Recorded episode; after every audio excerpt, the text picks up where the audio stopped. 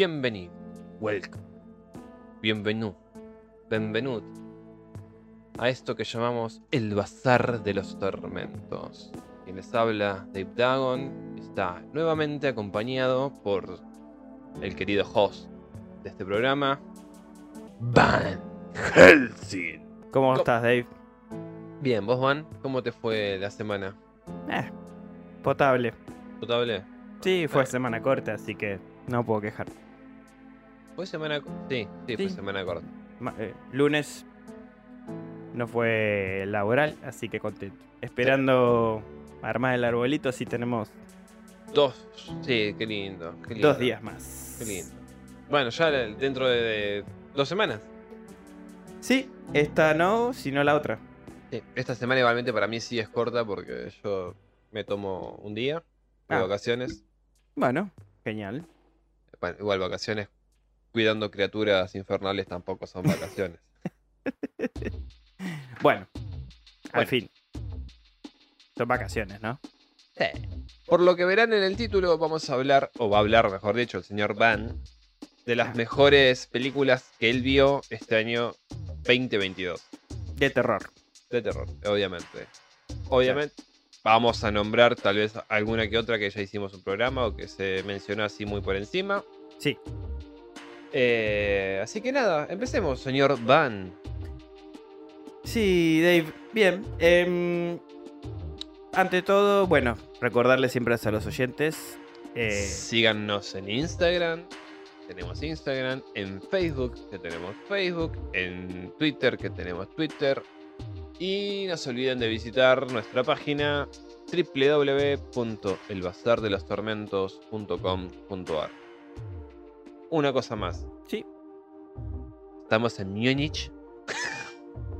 Es verdad, llegamos a Múnich. Que no sé si no habrá sido el belga porque se quedó en 10 y apareció en no, Múnich. No, No no, sé. ojo que yo puse mm, para ver todas las vistas, Sí. porque tenés que eh, seleccionar para ver todas. Sí, sí, sí, sí, sí. Y no, no, no, sigue en Bruselas. Sigue en Bruselas. Sí, el, el Múnich es nuevo. Ok. Y darle la bienvenida a Ricardo Arjona. Sí. Parece que tenemos un oyente de, su, Es Ricardo, es Ricardo. eh, de sus pagos eh, Es Ricardo, es Ricardo. en Yo sé que, Guatemala. yo sé que es, es él. Así que nada, Ricardo, cuando quieras sacamos un disco juntos. bueno, muchísimas gracias por ya casi... No, superamos las 350 escuchas. Sí, sí, no Así es que- poca cosa. Sí, sí. Para no tener ni un mes, creo que ahora, recién ahora se va a cumplir. Eh, sí, pasamos el mes creo, pero... Pero no con programa. eh, creo que no. No, por eso te digo, este ya sería como el. Eh, este sería, si no me equivoco, el octavo. Así que sí, dos meses. Creo que Dos. dos meses. Sí, porque es uno por semana. Sí, pero empezamos en octubre. Sí. Eh, Un mes, boludo. eh, sí, técnicamente sí. Pero ¿por qué estamos por el octavo programa? ¿Qué pasó? No sé. No sé, no sé. Ahí decime vos qué pasó. No, no sé, ni idea. Pero No bueno, sé. llegamos al octavo programa, eh, programa Sí. y bueno, estamos contentos. Seguimos dándole para adelante. No se dan una idea de la superproducción que hicimos hoy con Van. Eh, sí, sí, sí, sí, sí. sí. Depende todo de él. O sea, depende que esto va a salir el miércoles. Tienen miércoles, jueves y viernes para romperle las pelotas en las plataformas. Que Sí. termine el programa, eh, termine el audio relato, La edición. termine con la edición. Todo depende de lo que digan los oyentes si participan en las redes, que digan, sí, sí, hacelo este viernes, sí, sí. Listo. Y si Me no, van a incentivar. Y si no, sí, dale. Se acerca Navidad, hay que ser bueno, ¿no? No, no, pero en serio, no se dan una idea de la superproducción que nos mandamos. Sí. Fue algo que salió casi, Sí. te diría, eh, No. improvisado. Una, una excelente idea de, de Dave, así que... De... Nada, espérenlo. Un adelantito nada más. Es un audio relato Sí. que transcurre dentro de una, un programa radial. Nada más. Con eso me lo único que vamos a decir. Hasta el próximo miércoles. Se va, ¿viste? eh, no, no. Eh, sí, la verdad que le pusimos mucho esmero. Esperemos que lo disfruten y que les guste, así como nosotros lo disfrutamos haciendo. Y- Compartan todos, todos los programas que sacamos y los audiorelatos con tus amigos, Sí, por favor, que eso nos da a nosotros más vistas. Y por lo menos nos incentiva a sacar muchas más cosas. Porque si logramos sé, tener eh, una buen, un buen grueso de, de gente, de oyentes, vamos a poder dedicarnos tal vez eh, más tiempo a las producciones exacto. y no, no entregarles dos programas por semana, tal vez un poco más. Quien dice tres, dice cuatro. Dependerá. O quien te dice un vivo y un programa y un audiorelato y así. El se pueda. vivo, me, me encanta. Y sí, yo quiero, yo estoy antojado del vivo, pero necesito oyentes que me Sí, traigan sí, historias, que me traigan jugo de contenido para compartirlo, para charlarlo, para pasarla bien. Comparto, comparto totalmente. Totalmente. Eh, para eso quiero el vivo. Para. Comparto, comparto. Tenemos que llegar a ese momento. Sí, sí, sí. Ah, en donde se junten, como dijimos la otra vez, 10 oyentes que nos cuenten unas historias y se animen Sí, por, sí. por mail o, no sé, un Discord, lo que quieran. A mí ya. me- cualquier cosa me copa. Tal vez tendríamos que eh, crear, que ya, si querés lo creo, ya ahora, Sí. el Telegram del bazar Ah. y listo. Podríamos, podríamos, sí. Al que se anime a entrar a, al tenebroso chat del, del bazar Podríamos ponerle justamente eso, ¿no? Es bienvenido. Chat tenebroso del bazar. El tenebroso chat del bazar. El tenebroso chat del bazar, me gusta. Podríamos hacerlo, ¿eh? Mm, O el macabro, que te guste. Así Bueno, que, bueno, Mientras vos vas contando, yo voy preparando. Dave tiene un entusiasmo. Así que bueno, vamos a empezar con el programa de hoy. Vamos a hablar de las que, bueno, Dave también vio algo. De las que consideramos las mejores películas de terror de este año 2022, según nuestro, nuestro criterio. Y voy a agregar ahí de un par de películas más que no, están, no estarían en este top, porque no sé si las considero las mejores, pero me agradó verlas y la pasé bien. Así que bien, eh, empezando con Men, eh, un- una película del director Alex Garland, Eh, de terror psicológico, bueno, escrita y dirigida por el propio director. Y bueno, ¿y de qué va Men?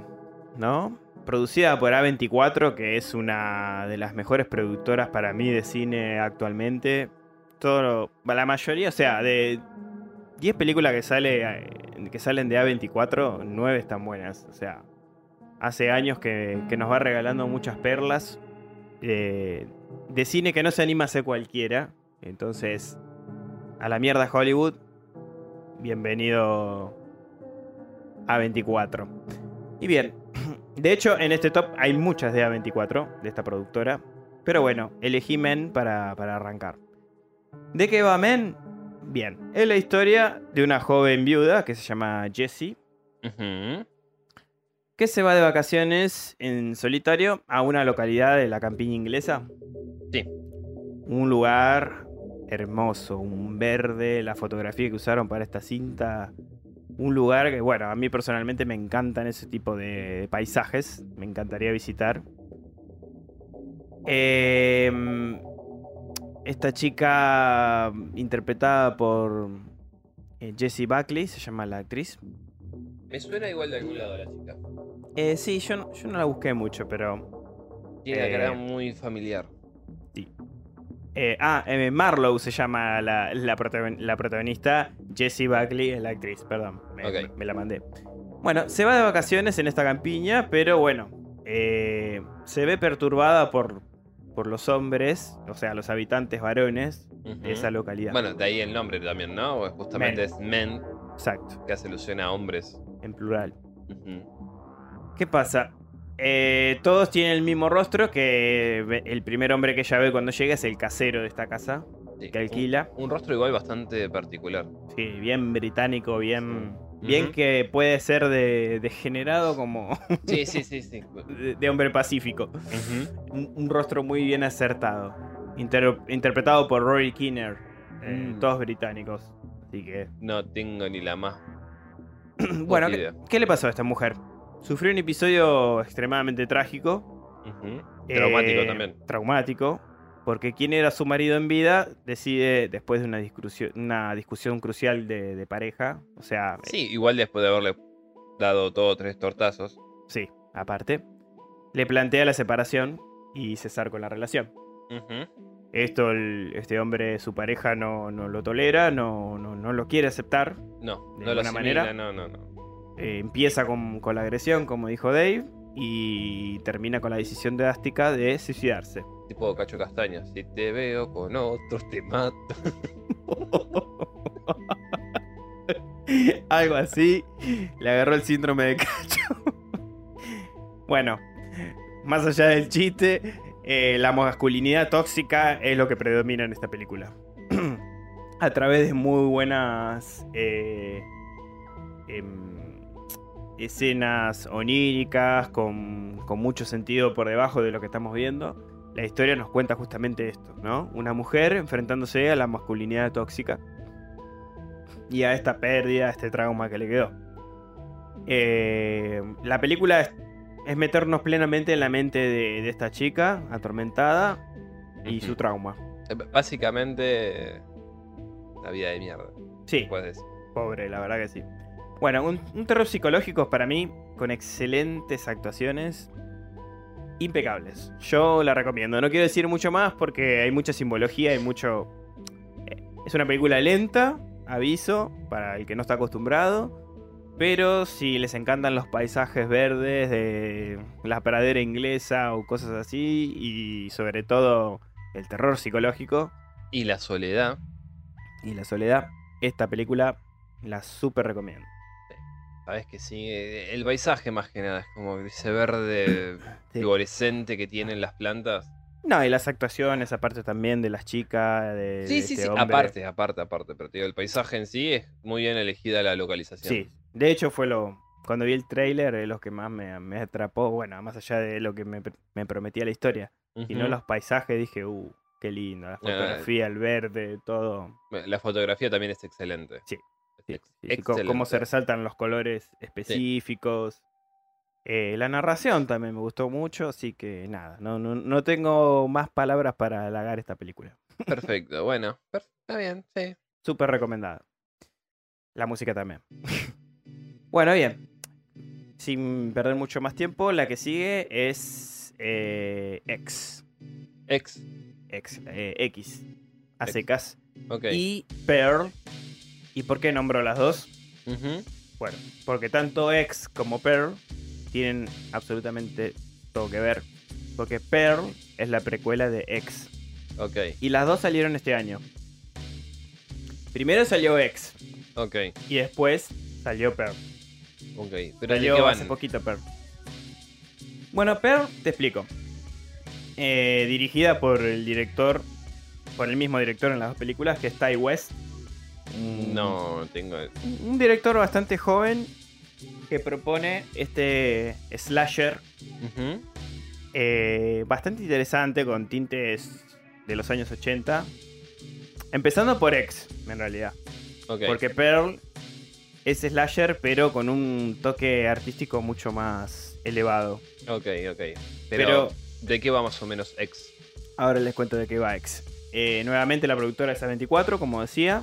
Eh, por favor, sigan la página de 24 y miren las películas que hacen, porque les juro que hay drama, hay terror, hay un montón de propuestas excelentes. Porno. Bueno, hablando de porno, hablando de porno, X va justamente de eso. Ah, mira, viste que sí. Viste como Sabo. Pero vamos a empezar por la precuela, Pearl. Dale. ¿m? Así no confundimos, porque el orden sería Pearl. Aunque Pearl es la más reciente, reciente X vendría a ser la, la secuela. Bueno, Pearl, como dije, es la precuela y relata la historia de una chica que se llama Pearl y que vive en una granja en Estados Unidos con su familia de ascendencia alemana. Ok. En los años 1920, más o menos, ¿viste? Post Primera Guerra Mundial. Sí, sí, sí. Más, sí, más o menos. Sí, sí, sí. Bueno, la madre es una mujer estricta, de pésimo carácter, la trata como el orto. Una madre alemana típica de esa época. sí. Y el padre es un hombre postrado, víctima de una parálisis que le obliga a estar en una silla de ruedas y no habla. O sea, ¿A consecuencia de la No. guerra o no, no le explica. No, es simplemente es un hombre postrado que no emite sonido, eh, no puede no puede hacer nada por sí mismo. No puede ni ir al baño, no puede comer, nada. Con Eh, razón la mala hostia de la madre. Pearl, pobrecita, es quien lo atiende con continuación, quien lo baña, quien le da de comer, quien... pero bueno, lamentablemente es la vida que le tocó, ¿no? Sí. Bueno, esta chica jovencita, interpretada por Mia Goth, una actriz que me parece estupenda, eh, tiene un prometido que se encuentra en servicio militar. Sueña con ser una estrella de cine y protagonizar esos característicos musicales de la época, ¿viste? Eh, Sí. Onda, no sé, El Mago de Oz, ¿viste? Esa. Bueno, de hecho, la fotografía de la La película. novicia rebelde. Claro, una cosa así, pero todo musical, ¿viste? Bueno, sí, justamente eran musicales. Sí, sí, sí, pero bueno, a lo que voy. Ella, ella en su cabeza son todos musicales lo que Mm. va como imaginando, ¿no? Eh. no. Puede ser musical. Eh, de- bueno, después de, de una introducción excelente, podemos notar que la psiqui de esta chica está bastante perturbada. Porque después de que ella se imagina este musical con los animales de su granja, mata a un pobre, gran- un pobre ganso que tiene ahí, lo escogota, y lo arroja en un estanque donde habita un cocodrilo que ya conoce. Ah, pero está totalmente Sí, zafadita la está pendeja. destabilizada mentalmente. pobre. Ok, ok. Bueno, la cinta se pone interesante cuando ella un día se dirige al pueblo y se escabulle en una función de cine de- de- del pueblo, así, del cine local, donde conoce al hombre que es proyectista de las cintas. Ok. Y ya está. No, no quiero decir mucho más. Ah, ok, ok, ok. ok. Porque ahí empieza todo.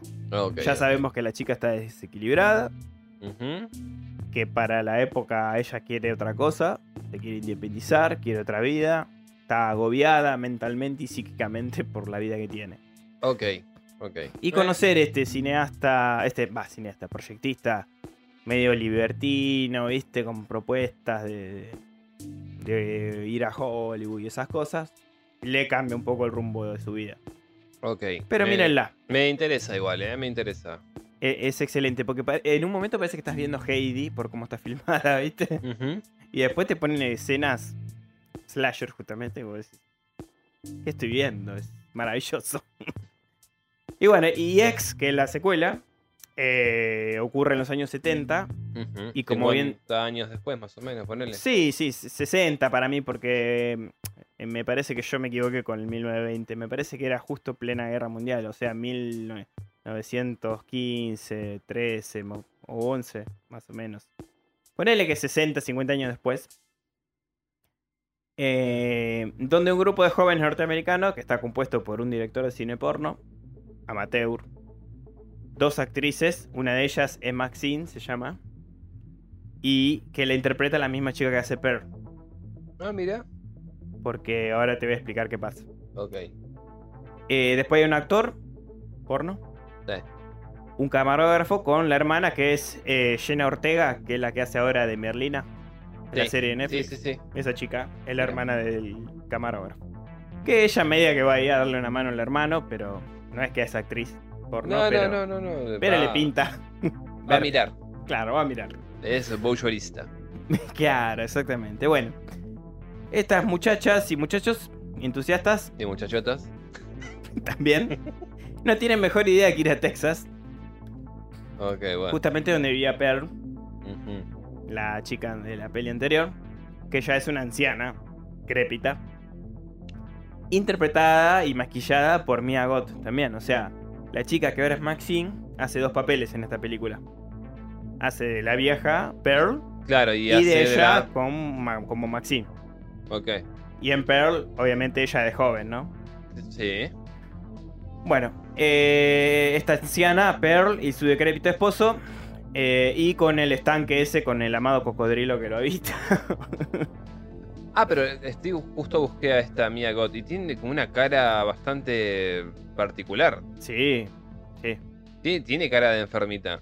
Ujú. Mírala.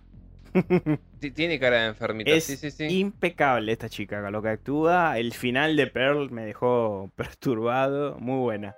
Bueno, ¿qué pasa? Como dije, las dos son slasher.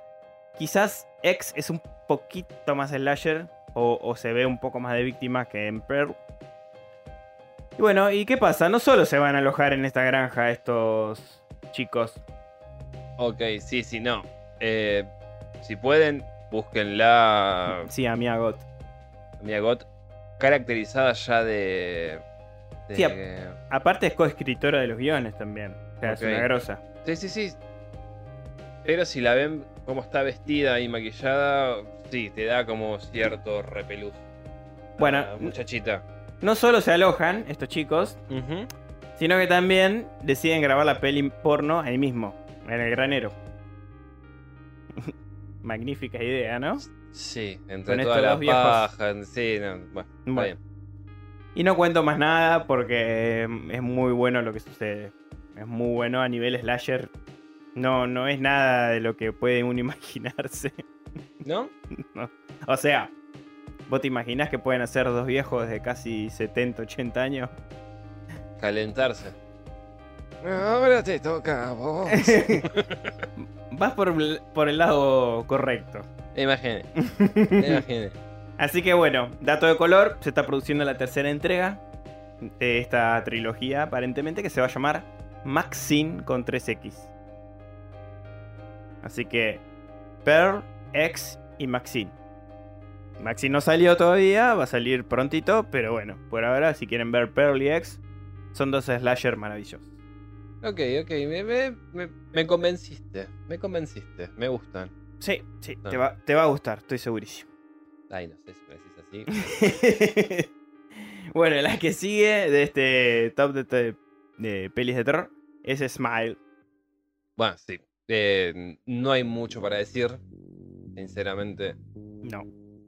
Yo acá debo admitir que habré visto como mucho y entrecortado 40 minutos que me, me bastaron para eh, dejarme una sensación bastante rara.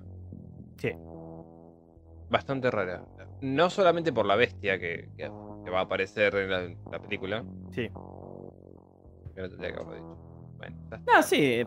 A ver. pequeño gran spoiler. be- Bestia, ente, llamémoslos como queramos. Porque. No, no es un spoiler, sí. Porque si miran el tráiler, ven que hay una persona que sonríe de una manera totalmente alocada. Que vos decís, ¿qué le pasa?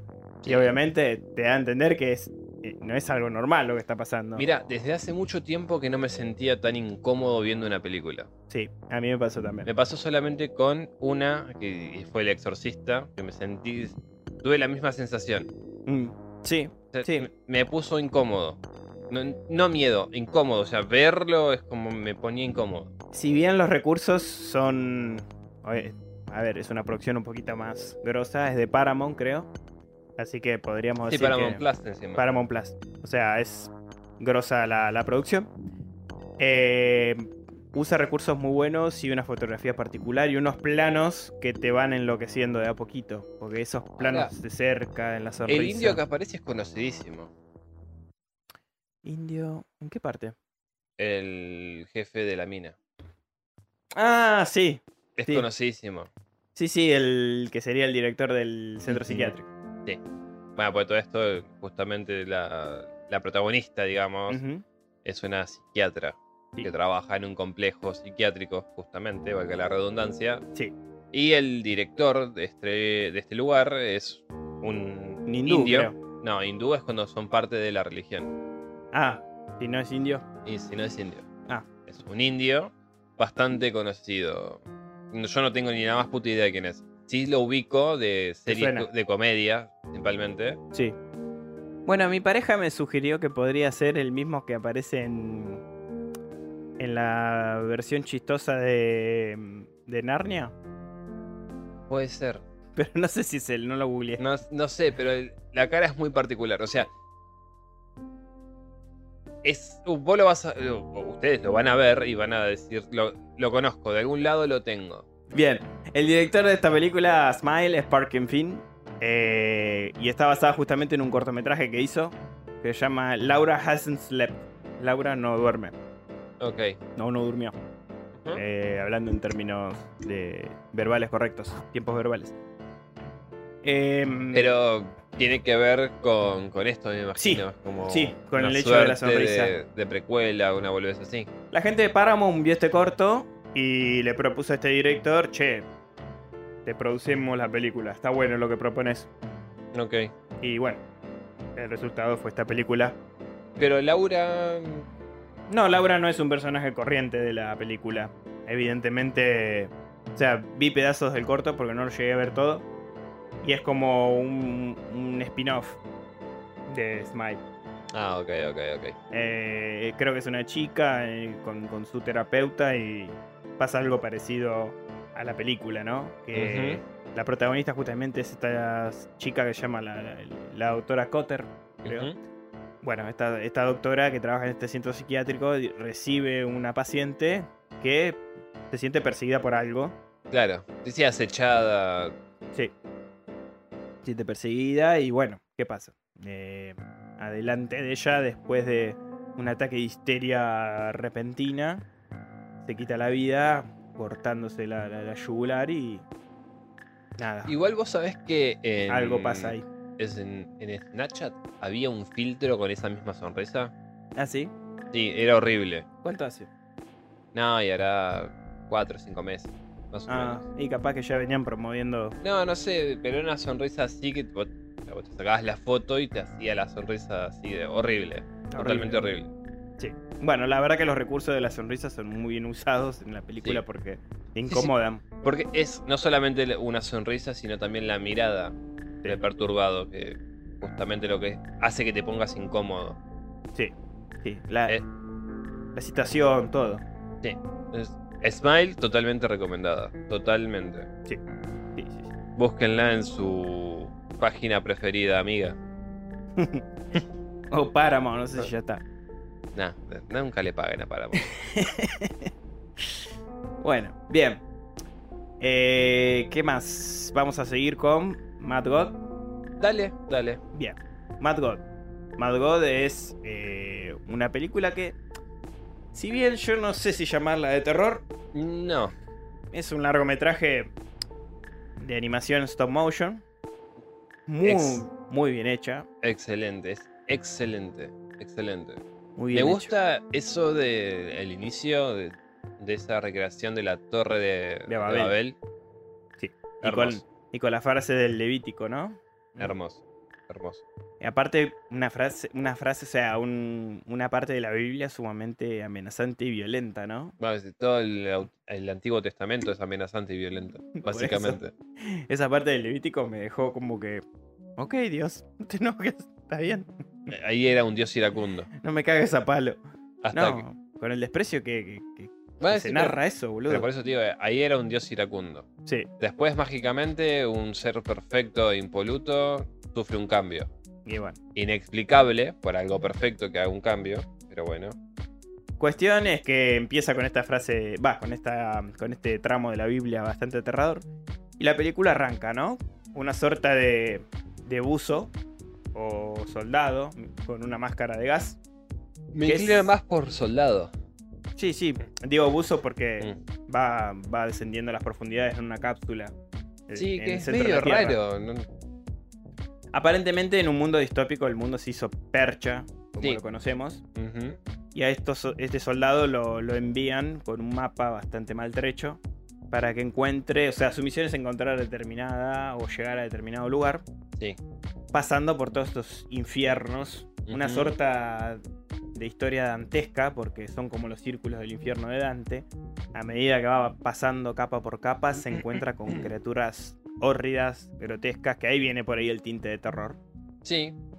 Bueno, ahí en eh, justamente en el inicio, simplemente, como estoy con la en, eh, aparece en la torre de Babel, no sé, tipo un ser tentacular. sí, algo así. O da esa impresión. Da esa impresión, pero sí. Yo entendí como que, bueno, era una especie de. De preámbulo, decís vos. Sí, de preámbulo a lo que se venía. Como que el mundo pasó por tanta porquería. Mm. eh, el ser humano se cagó tanto en, en todo. Y bueno. Como siempre, va, porque como ahora, Sí, sí. básicamente. Y bueno, está llena de estas criaturas horrendas que se devoran unas a otras. Eh, son toda una sucesión de hechos donde estos seres se va- que, que se va topando el soldado. Eh, si bien, como decía, de ciencia ficción, la realidad es que las situaciones y las criaturas son terroríficas. Y en esa característica es donde está toda la, la originalidad que tiene Mad God como animación, ¿no? Y aparte que se tardó 30 años en producir. Sí. El director No Eh, 30 años interrum- ininterrumpidos, sino... No, no, no, de, de- de trabajo constante, va, constante quizás no, pero de a poco para lograr esta maravilla de 80 minutos que, que hizo el director. Sí, porque mm, se lo propuso primero a Spielberg Pero Ah, era demasiado grotesco y violento el concepto para él. para él. Fue Eh. también el responsable de los efectos para los dinosaurios. Dinosaurios de Jurassic Park. Sí, de hecho, por eso había hablado con Spielberg. Sí. Y este señor, Phil Tippett, que es el director y cre- creador y productor de esta película, eh, no es ni más ni menos que el que hizo los efectos también de las primeras y la segunda de Star Wars en 1977 y 1980. Y 1980. El que hizo el ajedrez de los chaboncitos peleándose eh, en Star Wars, esa, esa ajedrez holográfica, la, la inventó él. Estamos hablando con una eminencia, de una eminencia, mejor Sí, dicho. De efectos, de, de animación, de todo. Así que bueno, este grosso también hizo los efectos visuales de Robocop. Que cuando era chico me reimpresionaron como Robocop lo hacían mierda a tiro. Sí, sabes que sí. Este hombre se encargó Es de bastante eso. violenta. eh, Muy Robocop es- violenta es Robocop, ¿eh? violenta. Podríamos hacer acá un especial de Robocop tranquilamente, con un no hombre me- que es. Eso me di cuenta de grande. Sí. Porque de chico era como, ah, bueno, está cagando a tiro, no pasa nada. No, Y pero le vuelan ves- los pedazos de carne a la mierda. Claro, todo. de grande vos lo ves y es como para. ¿Qué pasó? No era para que la pasaran a las 2 de la tarde en Telefea esto. No. bueno. Así que bueno. Eh, Mad God, mírenla. Muy buena. También, súper recomendable. si Súper les recomendable. gustan las películas de stop motion, Sí, sí, repito, no es terror al 100%, sino más bien una seguidilla de cosas terroríficas y de cosas espantosas. Porque hay criaturas, escenas escatológicas. O sea, las criaturas se pudren en sus propios fluidos, se comen. se- o sea, todo muy grotesco, muy como hay- gráfico. hay como una suerte de seres humanos viviendo también en esa- Sí. esos mundos porque cuando va bajando en un momento se enfocan como un edificio donde hay un chabón apuñalando una mina. Sí. Como raro. Sí, eh, te repito, simboliza todo lo pésimo de, la- de- de nuestra sociedad. Eh. Después también hay gente que trabaja hasta la muerte. Mm, También ahí hay un simbolismo bastante importante. Básicamente que- igual todos trabajamos hasta la muerte. Y sí. Entonces, eh, toda esta secuencia de gente que labura eh, en esclavitud hasta morirse, después viene otra criatura y se lo come. O sea, todo muy simbólico, ¿no? Así que bueno, excelente, recomendada, mírenla, les va a gustar. Ok, perfecto. Sí, sí, sí. Bueno, y ahora seguimos con creo que la peli que más me costó digerir. No sé si es por si mi sensibilidad de papá de hace poco, de hace pocos años, pero me, me chocó. Y es Speak No Apple. No Evil, sí. Una película europea. Creo que los europeos son muy buenos haciendo cosas perturbadoras, ¿no? Dave? Sí, eh, eh, eh, Incendio, ¿qué más? Sí, bueno. Holocausto Caníbal. O sea, hermosas películas hacen. Sí. El Cien Pies Humano. Ah, no, no, Todas, no. todas cosas Todas sanas. cosas así. Bueno, Sanas, principalmente. Hostel, hermoso. Nadie pensaría que No es europea Hostel en sí, pero donde van a parar es un allá. país en, en Croacia, creo, Ucrania, no sé dónde. un país pobre de allá que es, eh, no sé, el... De Europa Oriental. Sí, pero es un país rico acá. Sí. Bueno, sin palabras. Cuestión. ¿Qué pasa con Speak No Evil?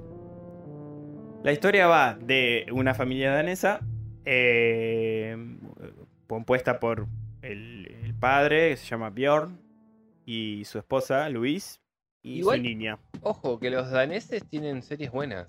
Sí, todos los nórdicos tienen buen material, ¿eh? Yo- hay una en Netflix que no me acuerdo cómo poronga se llama, pero es de un detective Sí. eh, de la policía, no, no me acuerdo cómo Poronga se llama. Sí, Pero- mi, mi suegra creo que la estaba viendo. Eh, pero excelente. Jorgen. Sí, Jorgen, yo, sí, algo Jorgen, así. algo así, una boludez así. Eh, sí. Hermosa, hermosa. Sí, serie. aparte que bien gráfica, ¿no? Sí, sí, sí, por eso. Hermosa, hermosa, hermosa. Es noruega, creo, esa. Bueno. O islandesa. No importa. algo de eso, Es- pero bueno. A ver, están pegados. Sí, sí. Están Son todos, son vikingos ahí. Están todos iguales.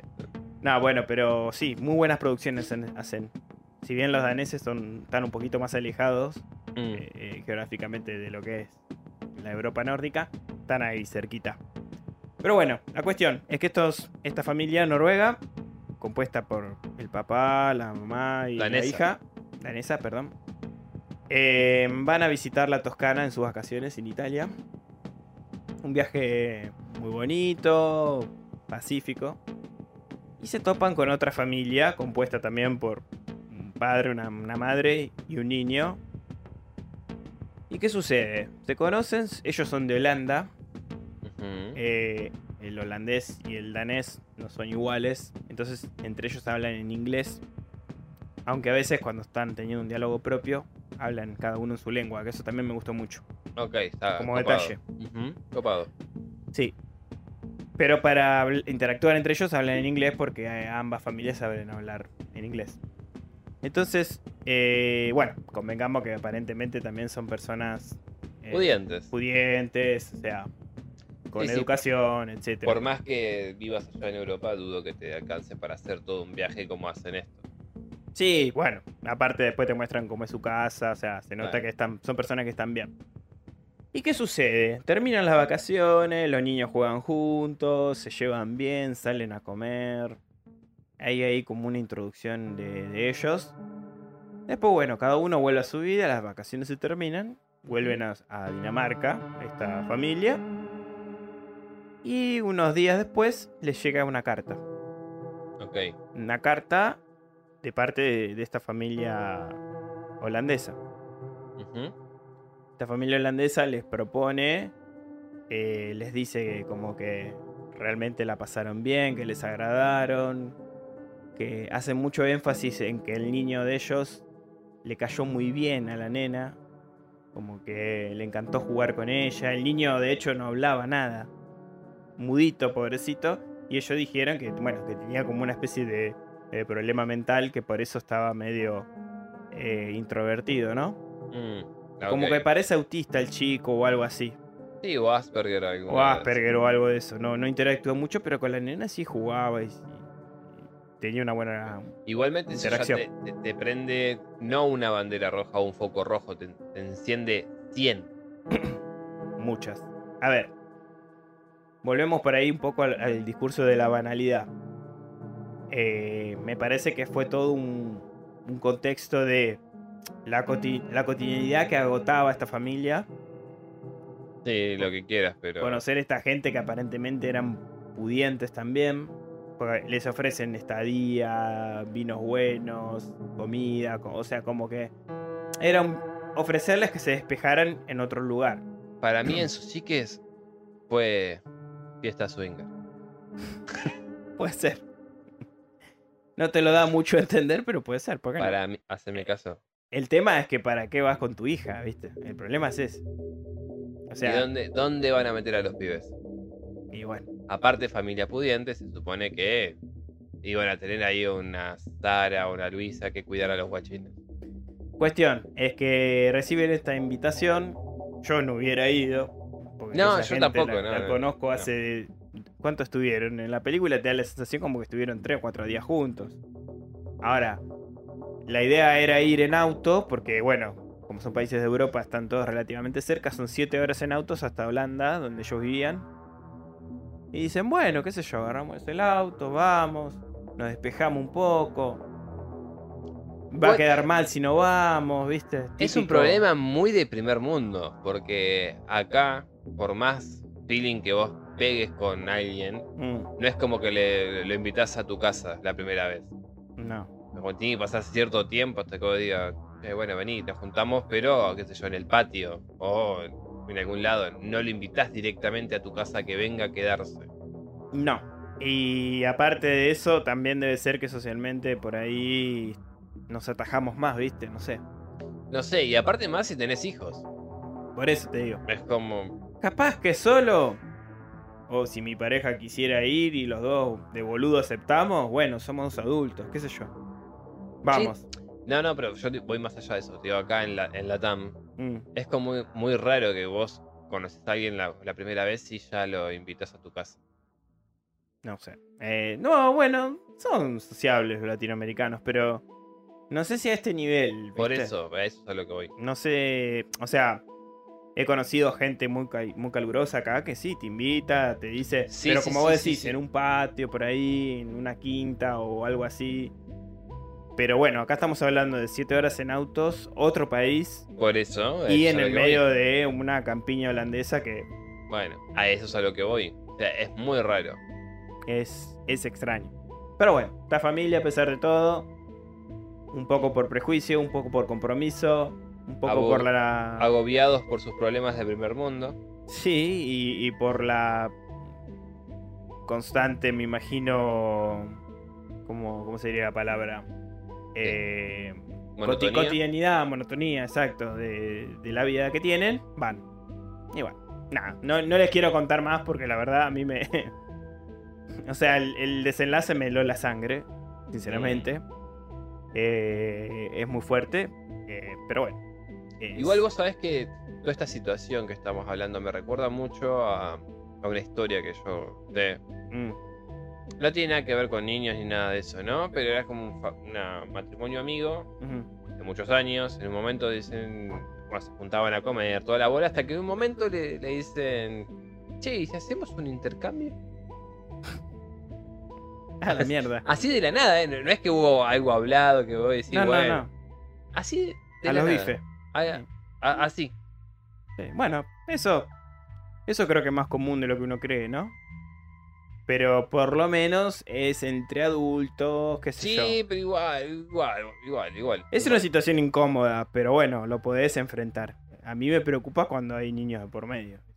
Eso por ahí ya, me, me- por lo menos mi, mi sensibilidad me pone más en Sí, alerta. pero si vos sos amigo, ponele de alguien. Vaya Mm. que yo te lo proponga yo, boludo. Es como que.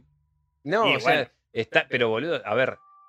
Hay una relación, sabemos que qué cosa nos gusta, es como que no- yo no iría y. O vos tampoco lo harías conmigo, o sea. Pero vos ya saberías que para mí sería ofensivo. Pero bueno, just- pero bueno justamente esta familia, esta, esta gente, tenía Mm. como una relación. Claro. Eso es lo que a mí me llamó la atención cuando me contaron la historia, fue como, pero ¿por qué lo hizo? Y andás a ver, viste, qué sé yo, qué le pasa a la gente. Capaz que en su manera de ver las cosas le interpretaron como que era potencialmente posible, qué sé yo. No, No sé, no sé, no sé, no importa. Bueno, ojalá hubiese sido una propuesta swinger lo que pasa en esta película. no va por ahí, lamentablemente. Ojalá, mirá lo que te digo. Ojalá, entonces voy a tener que verla. Yo no quería verla, pensé que Yo te podía sacar algo más. 10 veces preferiría que me propongan eso antes de lo que le pasa a esta familia. Es terrible. Pero bueno, mírenla. eh, si les dale. interesa el cine europeo, si les interesa eh, también terror. un thriller psicológico más que nada, porque me, lo que más... No hay elementos de terror acá, ¿sí? No hay nada sobrenatural. Eso es lo que por ahí da más miedo. Eh, Pero el terror no tiene por qué ser sobrenatural. No, no, pero a lo que voy, estábamos hablando de Smile, Mm. ahora esto no, no tiene un carajo que ver. O sea, si bien Smile tiene imágenes potentes, fuertes y te perturba, esto es otro nivel más psicológico, ¿no?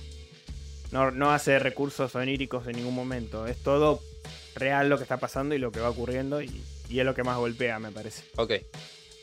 Así que bueno, esa es la una de las tantas de las que estamos nombrando que les recomiendo.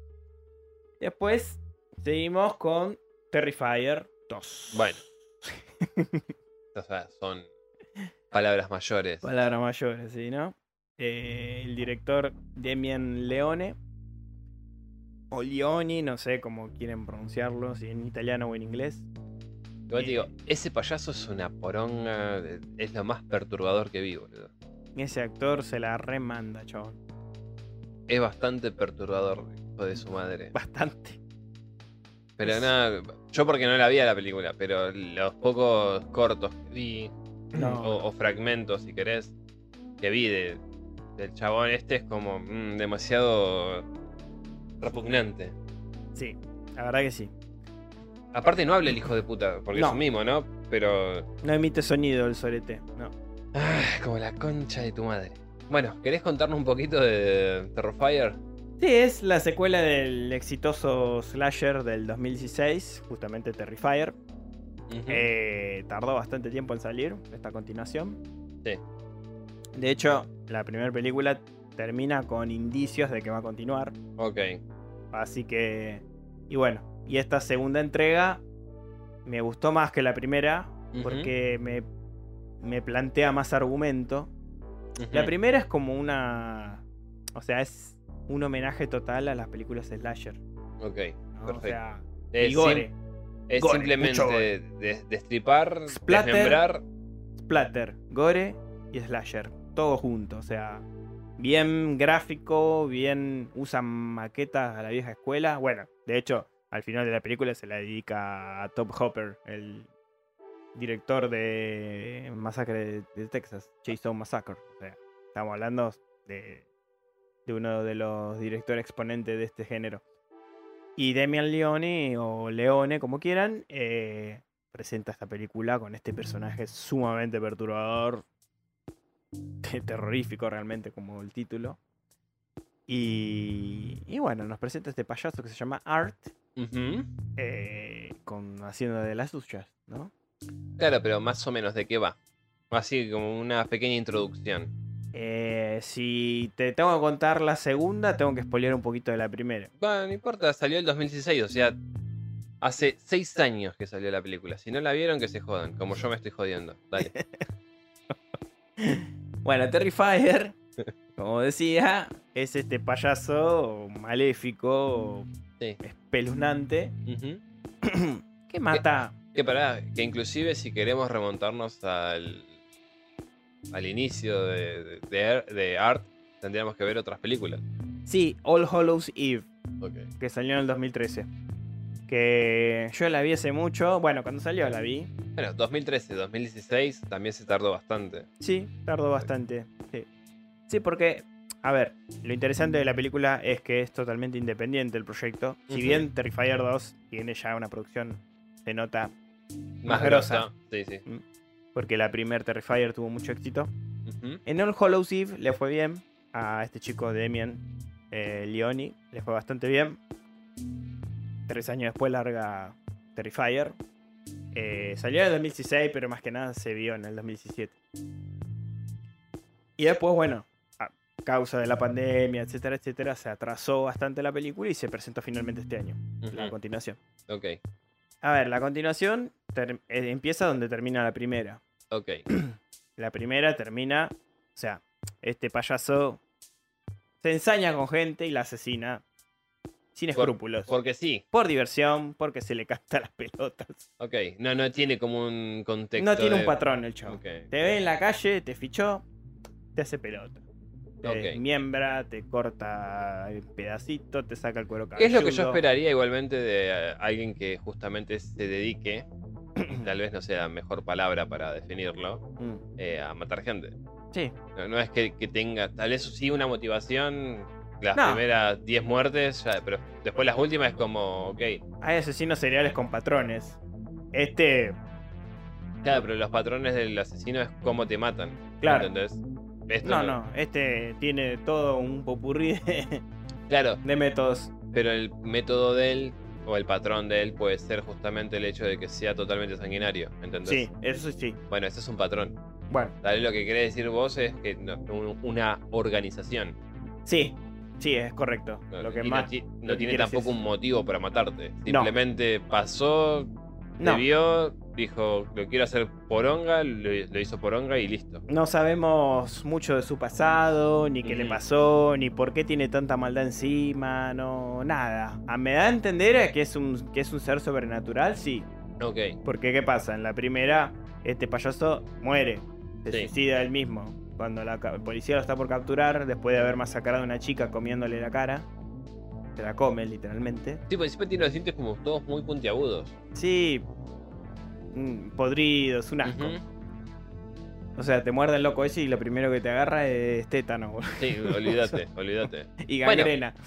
En, en uno de los cortos, supongo que serán cortos y, y no un fragmento tal vez de la película, que el chabón va a pedir eh, Sí, dulces, en- dulces. En, Halloween, Sí, que abre la bolsa esa de consorcio y tiene todas cosas oxidadas. sí. Y la Sí, mina sí. lo mira como, Tiene todas herramientas. claro, ¿qué querés? Sierras, serruchos, Que eh, supongo que pinzas. le habrá amasijado ahí nomás también. Bueno, en la 2 ocurre una situación similar. Hacen un poco referencia a eso. Ah, ok, ok. En cambio, en la 1 no. En la 1 transcurre todo en una noche. Elige un par de pibas. O sea, él se enseña con una piba.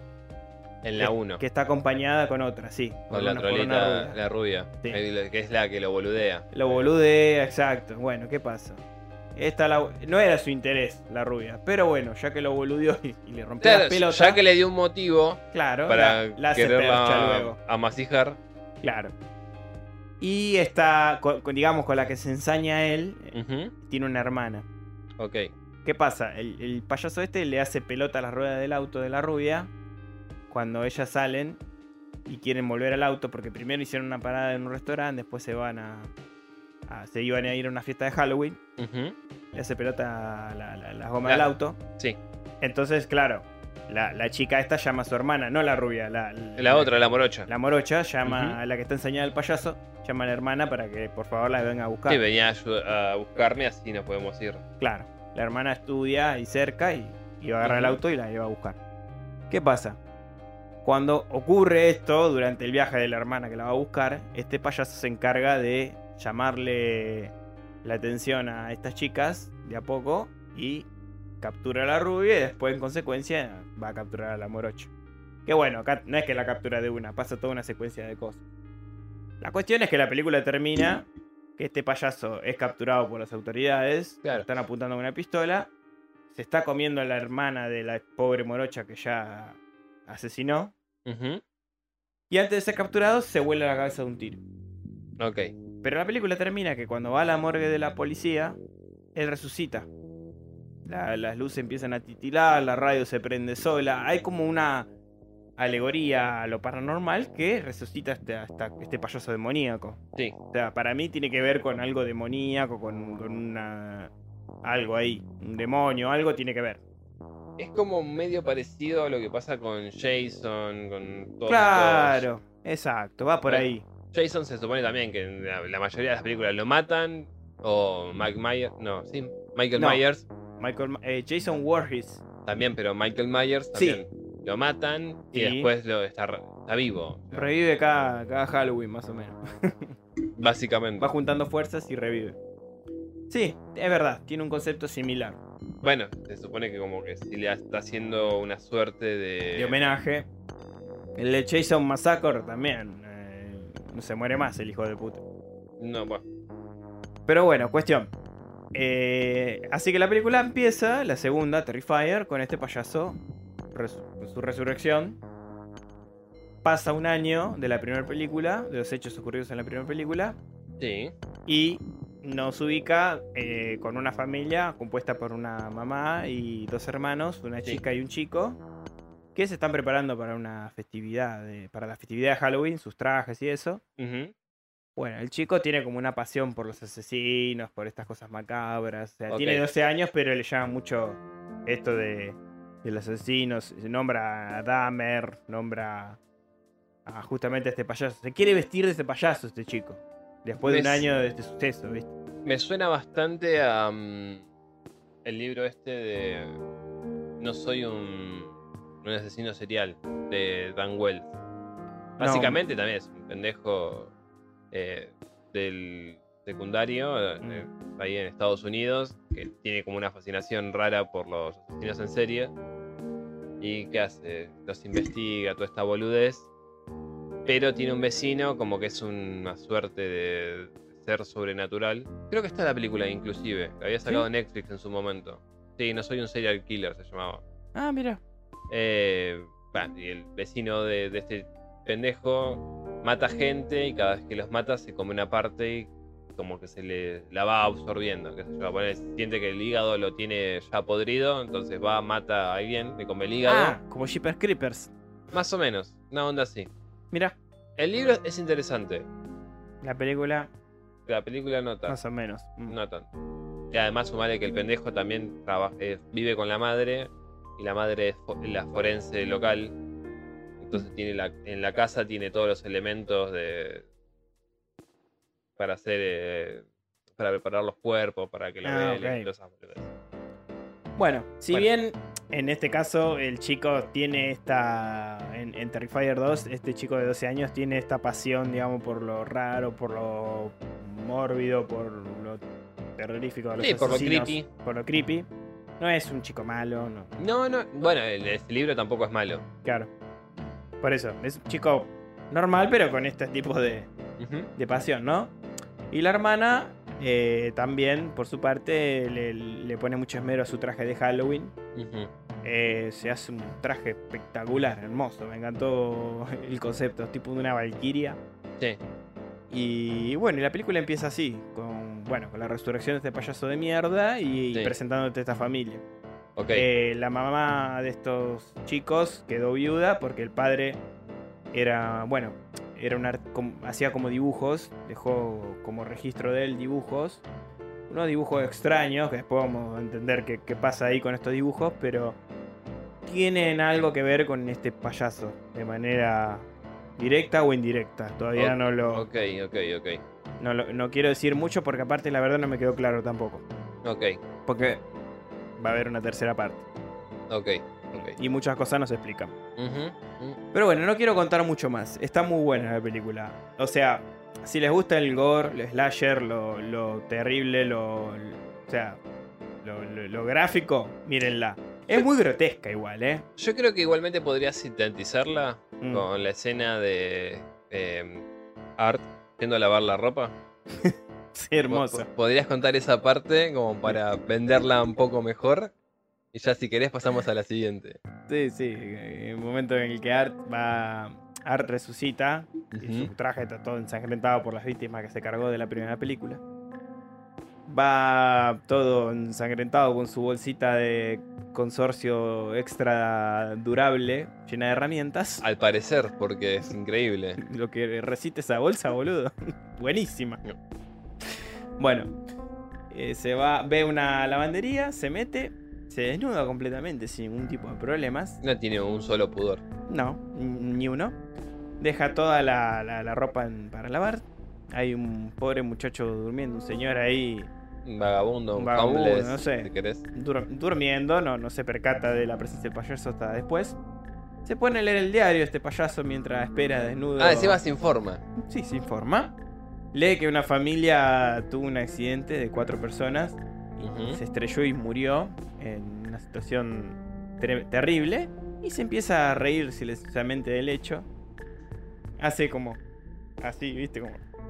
Qué bueno, qué linda noticia y se caga de risa. ¿Cómo me alegra el día esto? la Claro. puta madre. Lo regocija de una manera espectacular esta noticia.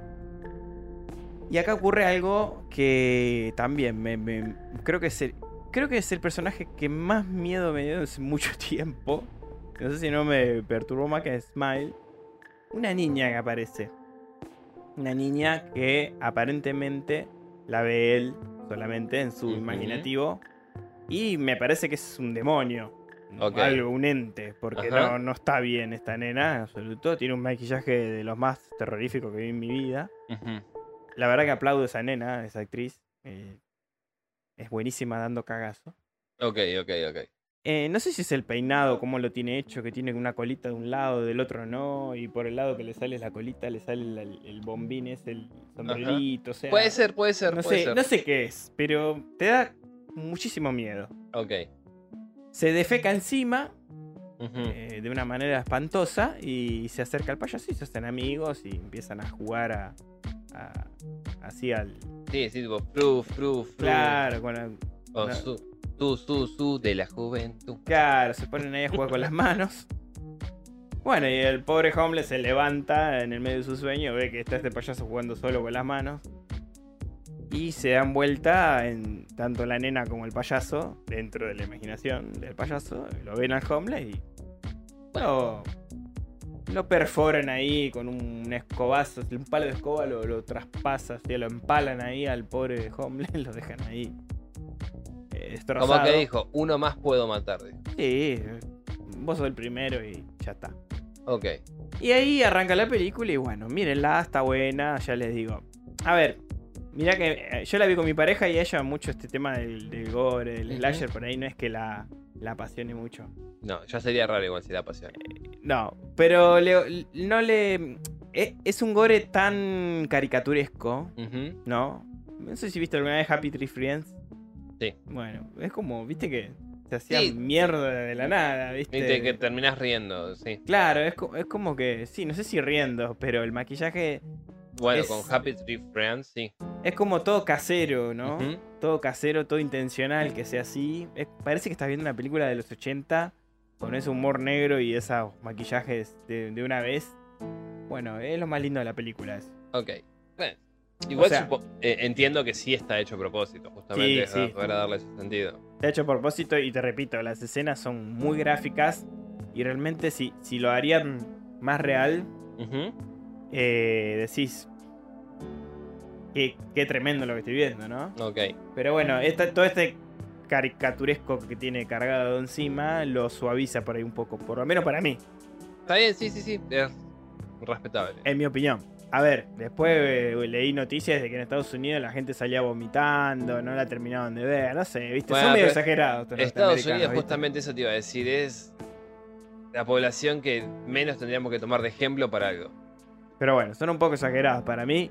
A ver, es verdad, o sea, no, no es una película para comer con un asado, obviamente, porque Depende. te puede devol- devolver, revolver un poco las tripas, pero. Yo creo que depende.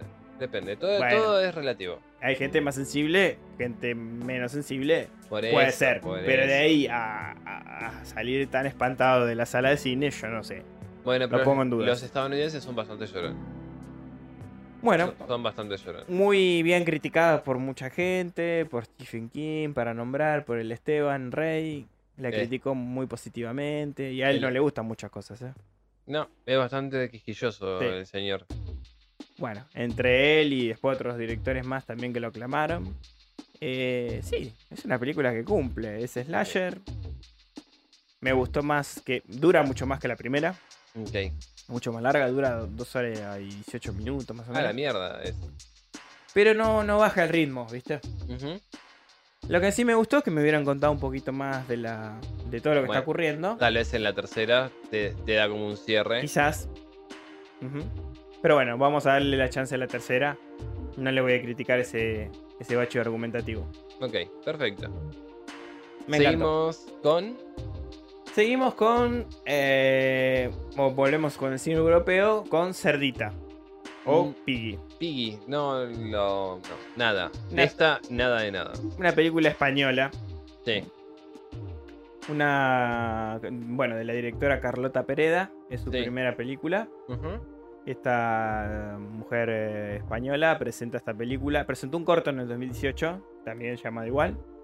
Que nos presentaba una situación en que la- eh, una chica que sufre de obesidad es humillada y perseguida por los Compañero. los compañeros del pueblo, porque encima es un pueblo chiquito de España. Bueno, los vecinos en todo caso. vecinos, compañeras de escuela, que la denigran socialmente.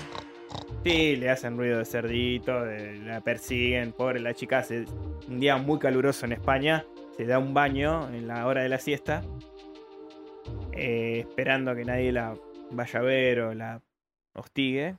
Y bueno, justo pasan las tres hijas de perra de turno. Encima una de ellas era amiga Mm. de la infancia, ponele.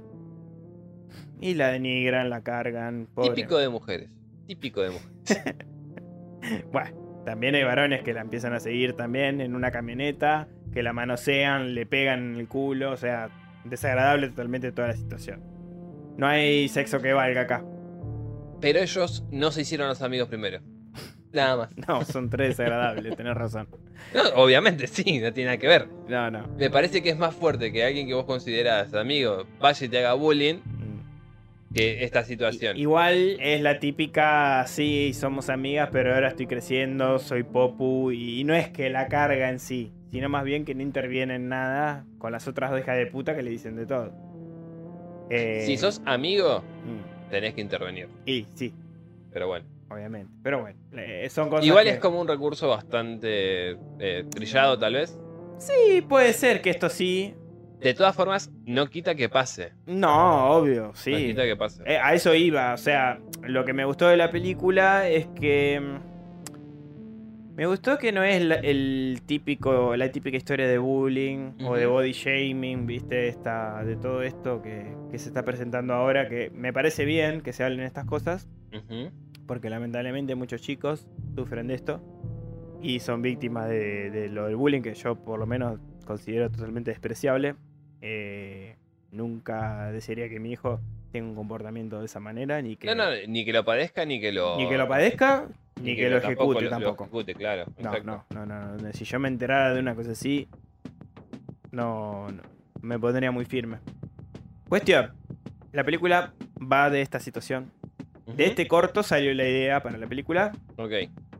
Pasa básicamente lo mismo. Esta pobre chica jovencita, tiene creo que 16, 15 años. eh, sufre este, este acoso. Eh, la familia como que no está al tanto de lo que está ocurriendo. Como que la piba también era bastante invisible para la familia. Sí, algo así, ¿no? Como que no son una familia que le di- dio importancia en su momento o, o piensa que la chica está viviendo eso y por qué no quiere mostrar su cuerpo y encima hace calor, o sea, pobrecita no le queda otra que despejarse de la ropa, no es que eh, está haciendo algo terrible, o sea, No, es su no, cuerpo no, y es así, punto, y, y se quería dar un baño, pobrecita, y bueno, casi la ahogan, la humillan, la chica sale corriendo. Y ocurre algo muy interesante. Y estoy contando el tráiler, ¿eh? No es que ocurre, va, no sé si interesante, sino también bastante peculiar. Que la persiguen en un descampado de este pueblo, imagínate en la campiña española. Qué hermoso. Dije, dije campiña como, como cinco veces. Sí, ya, todo es campiña para vos. Y pero se da la, la, la coincidencia de que todo ocurre en el campo, ¿viste? Es la palabra de la semana, campiña. Sí, Dale. campiña. Bueno, y en los paisajes de ahí de España, de, creo del sur de España, eh, la persiguen en, este, en la maleza y aparece una camioneta bastante hecha mierda, eh, blanca, y baja un hombre bastante grandote de ahí, que ya esta chica, eh, Sara se llama, se la había topado.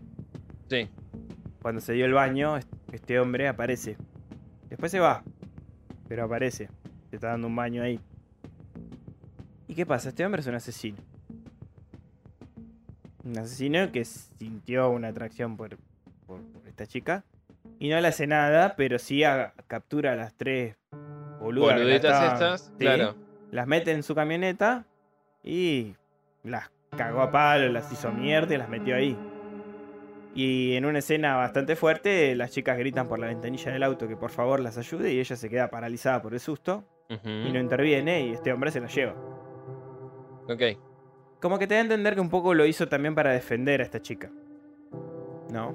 Defender es una palabra no Sí. adecuada para... No. Porque no. bueno, defender atacando, agrediendo personas No, no, no, no. de esta manera, pero en la mente de este hombre la está como ayudando, ¿no? Sí. Y previamente asesinó también gente de la pileta ahí donde se estaba. O sea, Justamente estaba viendo eso. Justo el, el tráiler. no tiene. No tiene escrúpulo el señor este. Y bueno, la película empieza ahí, digamos. ¿Qué va a hacer esta chica? ¿Cómo va a moverse? ¿Qué pasa? ¿Qué va a contar? ¿Qué no va a contar? Ok. Este asesino está suelto, nadie sabe de él. Y bueno, em, si bien otra es otra película que no sé si tildarla de terror en sí, si bien está catalogada, catalogada como drama y terror, Sí. Eh, es más suspenso y drama por un lado, por este tema de la discriminación, pero sí, hay cositas de terror ahí, Ok. eh, escenas violentas, escenas fuertes. Así que me, me gustó mucho, la vi hace poquito, la vi la semana pasada. Me, me gustó, me gustó mucho por ser la primera película de esta, de esta directora española.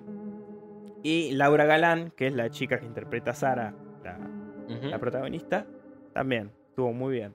Cuando me enteré de la edad que tenía, no parecía. Creo que tiene 36 años. Ah, parece una Me pendeja. parece. Sí, sí, una sí, parece pibita. una, una pibita, sí, sí. Una adolescente, Eh, básicamente. excelente cómo Sí. ejecutó todo. El cast.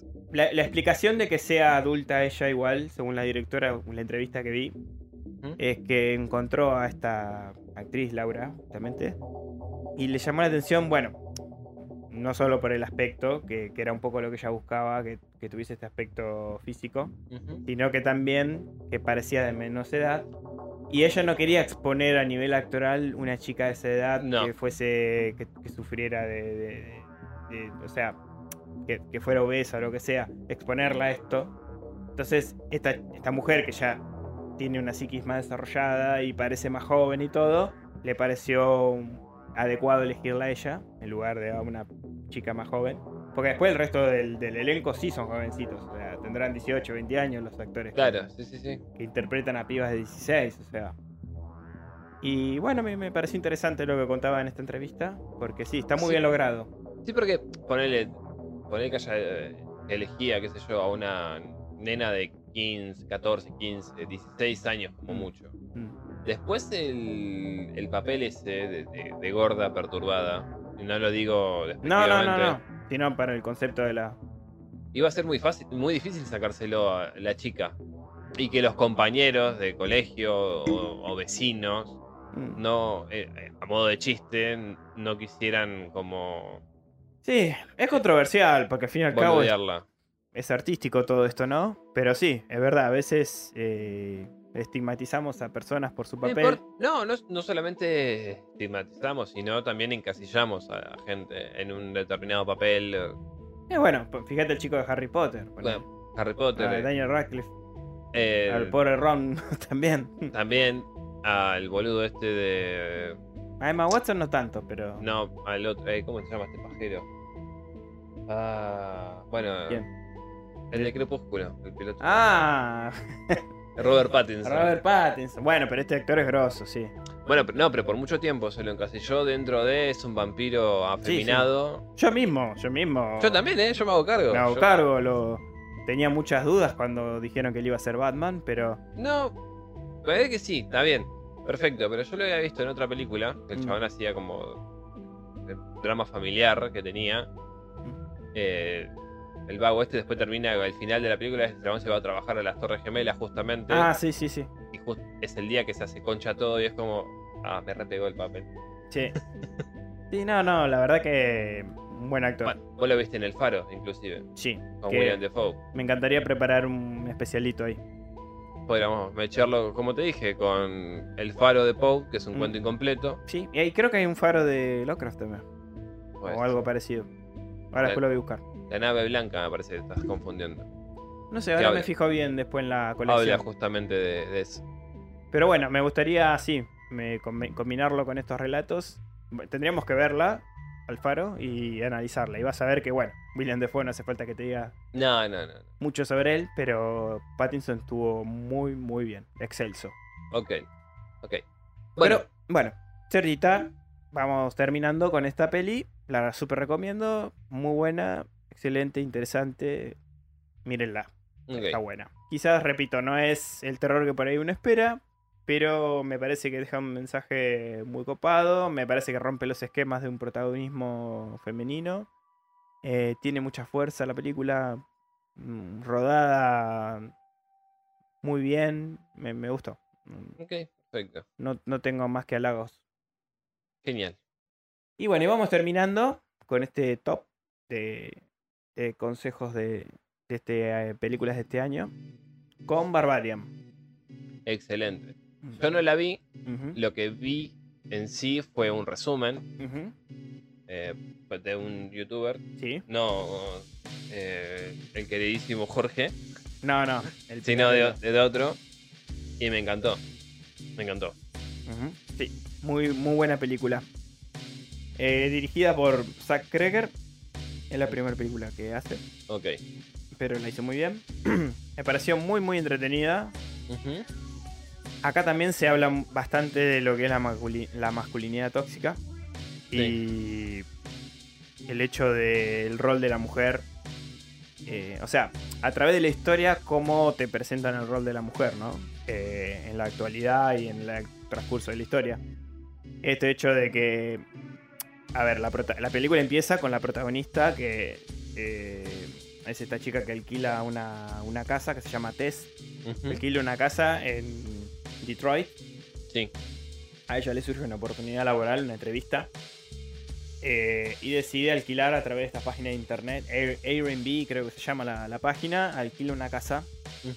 Que yo no sabía, estaba este sistema de, eh, te ponen como un lockercito eléctrico cerca de la puerta, con una combinación que te dan solamente por este sitio. Y una vez que llegas, colocas la combinación, se te destraba y te sale la llave, un juego de llaves. O sea, vos no, no tenés interacción con nadie. Está bueno eso. Está bueno, está interesante. El tema es que, bueno, acá te da un poco de miedo porque lo que le sigue después Obvio, obvio, obvio. te Pero, hace pensar si alquilar así o no. pero me parece interesante No, sí, eh, sí. esa forma de, de alquilar. Sí, sí, sí, es, me pareció espectacular. Es como alquilar un bungalow o algo de eso, ¿viste? Pero sin Sí. interactuar con nadie. E- inclusive creo que también acá lo podríamos implementar y tal vez hacer tipo como una suerte de... Caga fuerte, pondría yo. No, pero por más que lo ponga acá te la chorean. No, pero te digo, de- para mostrar las- lo que son las habitaciones, tipo una panorámica, Mm. que el cliente pudiese ver en un paneo todo Sí. lo que tenés. Me, me gusta. Sí, sí, en el sitio web puedes verla así, en 360, en fotos, está la casa donde te vas a hospedar. Y una vez que, que, que abonás el alquiler, vos llegás, te dan la, la, la- la contraseña y, Yo quiero igual, eventualmente vamos a llegar a eso, justamente. y acá seguro que dentro de poco. No sé. En en general te digo, en general. Sí, sí. sí, el mundo dentro de poco va a ser Sí, todo, esto. todo así, rápido, enseguida, sin interlocutores, Sí. sacando puestos de trabajo, todo. Obvio, olvídate. Siempre. Y sí. Pero bueno, llega a deshoras a esta casa, eh, en una noche bastante chota, lluviosa, fea. Sí. No, no se percata mucho del barrio, Bar- de la calle Barbary, que se llama. No se Barbary. percata. No, Barbary. Ah, Bar- ah Barbary, como bárbaro ok. en inglés. Barbarian.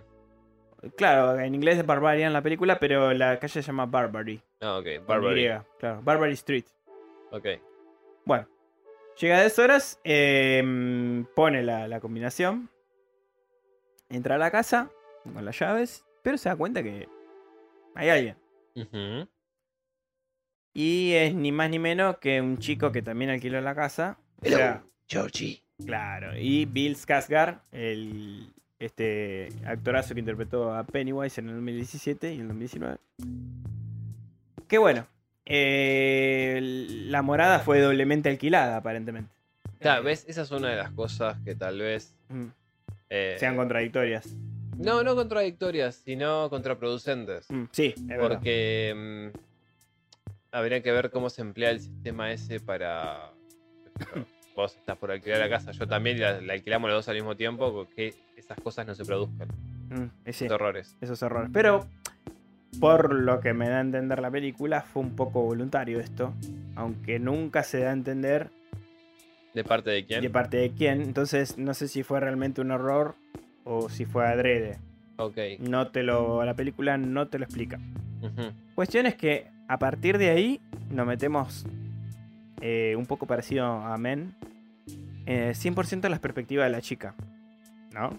Como vos siendo una chica joven, de la edad de ella y todo, alquilando una casa de esta manera, te encontrás un hombre completamente desconocido. ¿Cómo te moves a partir de eso? Sí. Un hombre que aparentemente parece inofensivo, pero igual.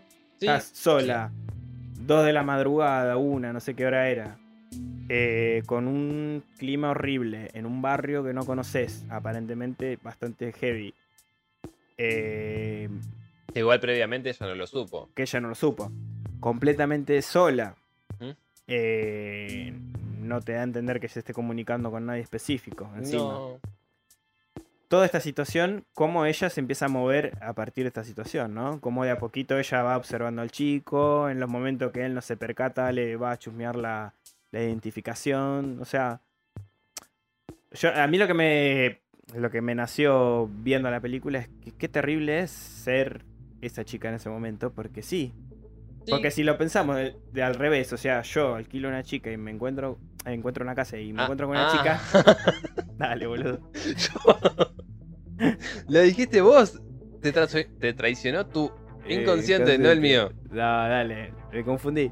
Alquilo una casa y me encuentro una chica, como hombre, no, no te sentirías tan inseguro. Probablemente. O sea, socialmente y despectivamente hablando, no te pasaría, no, te- no sentirías una sensación de amenaza. Dirías, uh, la puta madre, yo también la alquilé. ¿Cómo hacemos? ¿Qué pasa? No, no, No sé sé, si me pondría en el eh. rol que, que se pone la chica, ¿no? Yo estaría incómodo. No, Pero- bueno, Pero no, no incómodo porque me sienta amenazado. eso. Sino por el hecho de. No sé quién carajo es. Que es lo mismo que le pasa a, a la chica. El chabón está como más relajado, está como más tranquilo. Claro, pero a mí me dio la sensación que la película te, te está como mostrando a partir de los ojos de una mujer todo lo que tiene que como obligadamente hacer para que se sienta segura o en su... Yo no digo que no, pero te digo, eh, en la película también te muestran a este Skarsgård lo más pancho por su casa. Sí, sí, muy ameno el chico. No, no Y parece es- amenazante. No, no, no, pero más allá de si parece o no amenazante, pero es como que a él muchas preguntas no se hacen de esta mina también podría ser una loquita que Eso, me termine rebanando exacto. el, el cuello. Sí. Yo, por mi lado, sí lo haría. Lo pensaría, es como, es raro, es llamativo, es como, Ujú. ¿qué carajo pasó? Y bueno, la película empieza así. Después, bueno, hay una secuencia de cosas que mucho no quiero contar por si no la vieron. Pero bueno, aparentemente la casa esconde cosas. Sobre todo en el sótano. Hay algo ahí que no, no se exploró mucho y no. Y la chica de manera indirecta se termina dando cuenta. Sí. Y, y también, después de eso, o sea, la película me gustó porque está dividida por actos, ¿no? Como si fueran actos de, como si vas a ver una obra de teatro y empieza el acto 1, el acto 2. Porque después de lo que ocurre con la chica se corta Sí. y vas a otro personaje completamente diferente, que es interpretado por Justin Long, el que hace Jeepers Creepers, el, el chico, ¿no? De la Jeepers Creepers la 1. Y bueno, este hombre este es un actor, aparentemente conocido en Hollywood, pero mm, eh, te da a entender que no, pero al final descubrís que sí, fue un agresor sexual con, con su compañera de trabajo, con su compañera con- de actriz, digamos la agregó sexualmente y se desencadenó todo un quilombo mediático a partir de lo que hizo. Y nos terminamos enterando que él también es dueño de esta casa. Sí. Que aparentemente él no le daba pelota, pero bueno, la circunstancia lo llevó a volver ahí. Por, por todo este tema de que la prensa lo persigue, lo, los echa, eh, se va. O sea, ya la gente de él le está avisando que tu carrera Sí, está acabada. se derrumbó completamente todo. No sé cómo va a afrontar esto porque se le destapó toda la mierda que hizo. Ahora, y, y es un pequeño spoiler, si quieren adelántenlo, Mm, porque vamos a hablar de algo en concreto que pasa en la película. Que es cuando la mina comenta de, a la chaboncita esta de- del laburo Sí, que va a vivir en ese lugar. sí. Le- la otra le dice como, pero vos sabés lo que pasó ahí. Como Sí. que la, la mina, ¿por qué está enterada? Porque... No, me parece que le dijo. No es que lo que pasó ahí, sino más bien mm, vos te das cuenta dónde estás viviendo, dónde Bueno, estás quedando, pero- cuídate. Le dijo. Más que nada insistían que se cuidara, porque todo ese barrio está abandonado. Sí, sí, sí, eso lo sé. Y poblado de gente eh, indigente que puede ser eh, indiferente como no. Puede ser amenazante. Te pueden agredir, puede haber algún violador suelto. Depende, sí, qué sé yo. Me parece que fue más por ese ¿Vos lado. decís que más por ese lado? Me dio a entender que sí. No sé. Me parece que no. A ver, No sé, es mi, mi punto de verlo, pero puede ser. Más allá de que sea un lugar abandonado, supongo que habrá existido más gente que vivió en ese lugar Mm. y se habrán encontrado con lo que había. Porque vos, y otra vez seguimos con los spoilers, ¿eh? así que adelántenlo. El vagabundo le dice que el bicho este salía, o la persona esta salía por las noches. Sí. Sí, sí, bueno. Em, ya, bueno, ya, ya los spoilers los hicimos. Sí, efectivamente hay algo viviendo debajo del sótano. Igual eh, eh, hicimos la aclaración de que eran spoilers que adelantaron. Sí, por eso. Hay, hay algo viviendo bajo el sótano. Algo que no. Si bien tiene forma humana, parece que no es del todo humano. Pero mm, la película me dejó con ese. O sea, me gustó mucho, me gustó cómo está contada, me gustó todo, pero me dejó con ese sabor amargo de no, de no entender bien qué pasó ahí, ¿no? Sí. Eh, porque, bien, lo- la película después hay un tercer acto donde te muestra el pasado de ese barrio. Y el pasado de ese barrio es el típico barrio norteamericano con todos los jardincitos prolijos iguales, las mismas casas, todo. Sí, sí, y, y para colmo estamos en Detroit, que es una ciudad que posta está abandonadísima porque después de que se fundieron las grandes empresas automotrices, se Quedó- para abajo. Exacto, que hace referencia a ese hecho. Ese barrio fue construido durante el Fordismo, el- la época de oro, digamos, de, de automovilístico. Y después, bueno, te da a entender que ya está empezando la decadencia de ese barrio y hay un habitante que es justamente el de la casa, es un hombre bastante opaco, bastante de un de rostro duro, de aparentemente osco, pero esconde algo más heavy. Y yo lo que entendí es como que raptaba mujeres y las encerraba Yo en su entendí casa. lo mismo por el hecho de que tenía la cámara ahí. Se vestía así de, de tipo de plomero y, o, o de gente. Sí, con la excusa de revisar la, la plomería de la casa. Y ahí aprovechaba. Primero en examinar toda la casa y dejarle la ventana destrabada del baño, que eso también me dio a entender que se iba a meter por ahí e iba a raptar a esta mujer.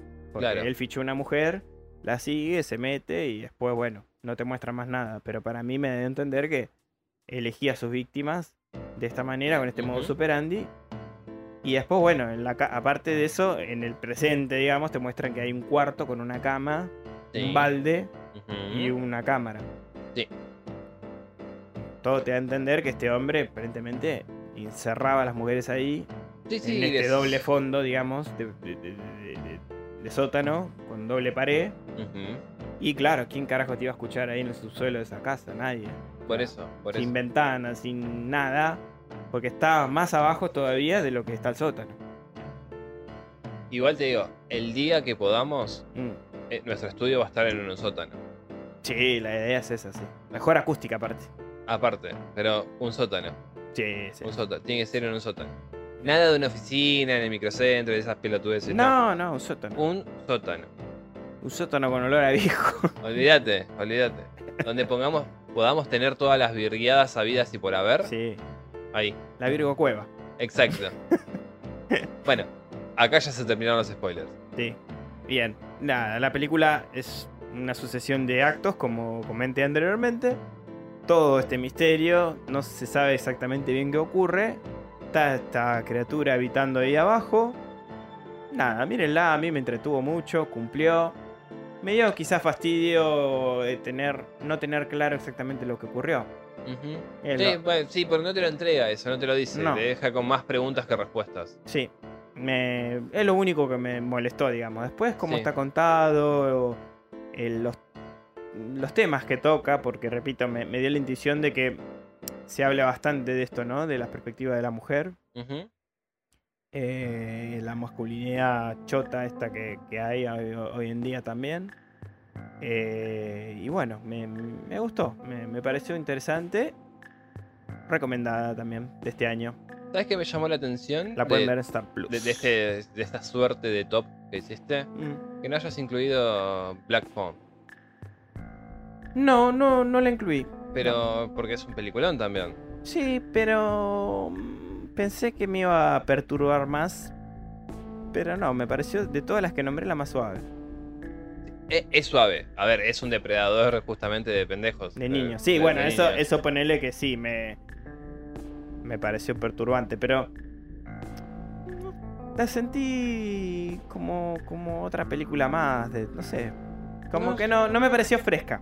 Yo la sentí como un libro de King, sinceramente. Sí, Me, me bueno, pareció que va más para. justamente escrita por el hijo, digamos. Bueno, también, ¿no? Joe Hill. Pero me, me gustó. Mm. A, a mí, particularmente, me. A ver, la recomiendo. Me gustó y cumple, porque te hace pasar bien el rato. La actuación de Ethan Hawke, Es impresionante, sí, no, es impecable. no tengo más Impecable. nada que decir. Es, impecable. es al pedo que busque un, un elogio porque habla por sí solo. Los chicos también me gustaron. La del personaje de la hermanita del chico me encantó también. Me pareció un personaje fuerte. Eh, todo me gustó. El recurso, lo del teléfono, todo. Pero Mm. sentí como que no. No sé. Mm, De, de todas las que vi, quizás fue la que menos me chocó. Bueno, eh, Pero bueno, es una impresión mía. puede ser, puede ser, puede ser. A ver, este top es de a dos, Dave, ¿eh? Metela. Metela, No, favor. ¿La meto ahora? Dale, pelotudo. ¿Alguna otra que hayas visto que te haya gustado este año? No, es que yo vi poco. Lo, lo único que vi, y que así que me acuerde, es La Maldición, creo Ah. que era. Sí, sí, sí. Ah. La de Netflix. Sí. Bastante linda, bastante copada. Un terror bastante, eh, bueno, eh, oriental, Cine asiático, sí. como saben hacer ellos. Y las maldiciones que solo ellos saben contar. Sí, y, pero lo, lo interesante es cómo empieza.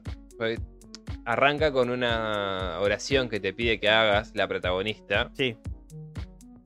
No te explica para qué o por qué. Le dice solamente acompáñame a hacer esta oración. Sí. E- e- esa suerte de. suerte de. mm, interacción con el.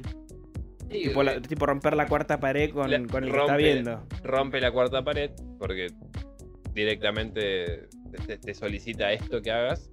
Y bueno, y después la historia transcurre que es, no sé, una película más, se puede decir, y no también, Mm. de una entidad eh, demoníaca acechando a una eh, nena de 3, 4 años más o menos. Chiquita, sí. Y la madre que está tan- también perturbadísima por estas cosas que suceden. Mm.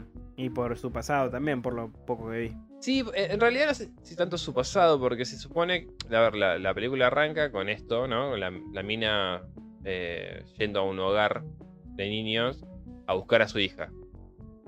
A volver a recuperar la, paternidad, la- la, maternidad. La maternidad más que nada, Sí. porque la mina pierde la, la maternidad, la, la la tenencia.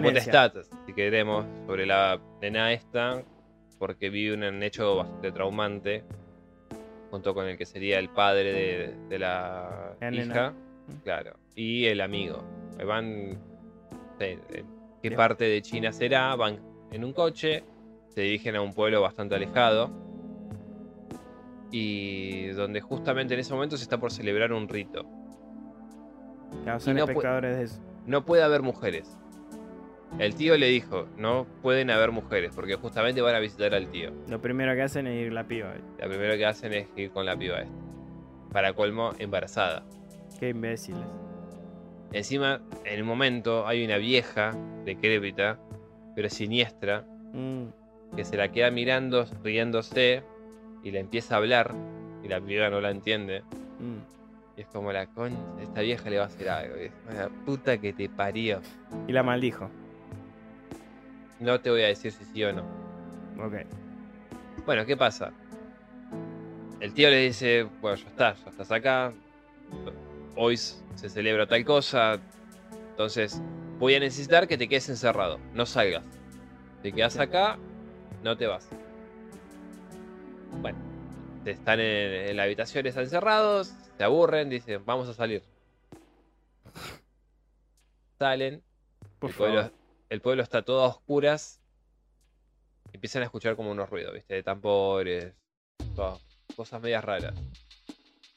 Se dirigen al lugar donde están escuchando esto y está todo el pueblo en una suerte de, de casa comunal grande, Mm. rezando, con los ojos puestos en blanco, escritos con caracteres chinos, supongo que serán contra maleficios, y hay una nena chiquita. Sí, habrá tenido 10 años hablando también. ¿Viste? Pero medio como poseída. Recitando, ¿no? Algo. Sí. Hacen un ruido, los ven y los empiezan a perseguir. Se meten en una suerte de cueva y empiezan a ver que hay un montón de también de, de escritos, de caracteres que están ahí por algo, ofrendas. Y hay una parte que hay un, tipo una piedra con, con unos cristales, unos espejos, Sí. y que deciden hacer sacar. Ah, Y ahí pero es son como unos que- genios, ¿eh? Ahí es como que se libera la entidad que después va a acosar a la mina. Entiendo. De ahí cruza, digamos. Claro.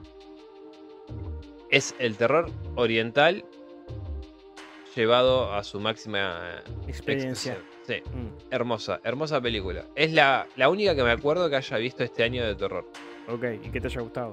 y que me haya gustado principalmente. Me puso incómodo igual que Smile, Ah, porque Bien. es, es terrorífica. es terrorífica. Mm. Sí. Bueno, a mí me. Yo la empecé a ver, me estaba gustando. Pero bueno, después por H por B se me juntaron un montón de otras películas y la verdad que la dejé ahí de parte, pobrecita. La que quis- quisiera ver es esa boluda de, de Medium. Ah, sí, la vi. Se supone que es como un poco más fuerte, porque por, por lo menos el trailer lo que yo vi es... Medium. Hay... Coreana, ¿no? Sí, creo que es coreana, hay sangre, hay gente que se rompe la cabeza contra la pared, me pareció como más, Bellísimo. más lindo, más, más atractivo. No me disgustó para nada eh, la maldición, pero que tengo más ganas de ver de medio. The Medium.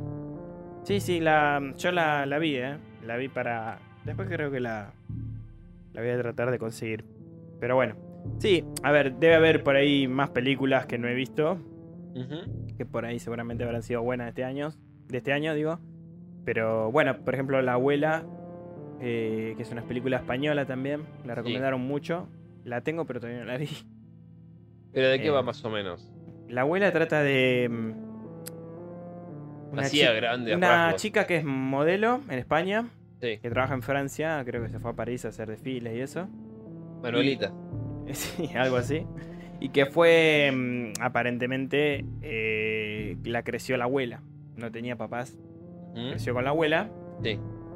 Pero la abuela tenía una amiga, una amiga muy recurrente, eh, con, con la que tenía una gran amistad. Ok. Después, bueno, eh, también tenía una nieta, esta amiga. Y bueno, mm, cosas de la vida, la gente se hace grande, ella tomó su rumbo.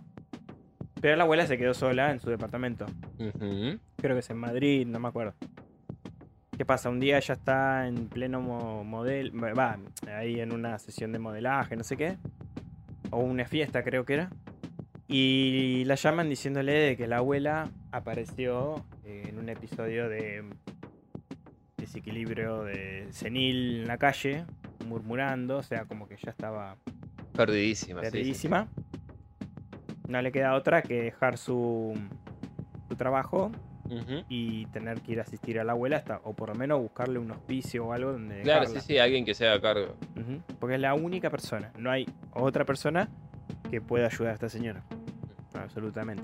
Entonces, bueno. Sí, y hacerte el pelotudo como que tampoco. No, porque aparte la quiere, o sea, por más que ella esté viviendo su vida ahora, eh, te da a entender que la chica la, la quiere, la, la- Ok, ok, fue a ok. quien la creció, o sea, Mm. quien la hizo crecer. Sí, sí, ¿quién la crió? Quien la crió, perdón. Así que bueno, la película, la premisa es esa. Mm, Ahora, tiene un comienzo bastante extraño, por lo que vi. Sí. Porque hay una secuencia de. de que una mujer anciana muere ujú. y aparece el cuerpo de una chica joven, Sí. bastante. o sea, jovencita, exuberante, y se besa con esta vieja, con esta anciana que sería la abuela. Ok, Entonces, rarísimo. Habría que verla. Me parece que va por el lado de intercambios de cuerpos o algo de eso. Como que me quiero quedar con tu cuerpo y, Claro. y va por ahí. Bueno, algo parecido tiene mm, Lovecraft con el ser que habita en la oscuridad o una cosa así es. No. El ser del umbral. El ser del umbral. Sí, El un- ser del umbral. sí, vos lo tenés ahí en la colección. Sí. Está bueno, está bueno. Es justamente. Es. eh, son dos personajes, dos amigos que se conocen, que qué sé yo, que qué sé cuánto. Y uno de estos amigos, que es como el más pudiente de los dos, se termina enamorando de una mina, que es media arabesca, una boludez así. Y mm, tiene un padre como muy controlador también, medio árabe, medio brujo, todas esas cosas. Manjulas. Claro, y de un momento a otro, el- la, la mina, la piba se vuelve como más sumisa, más tranquila.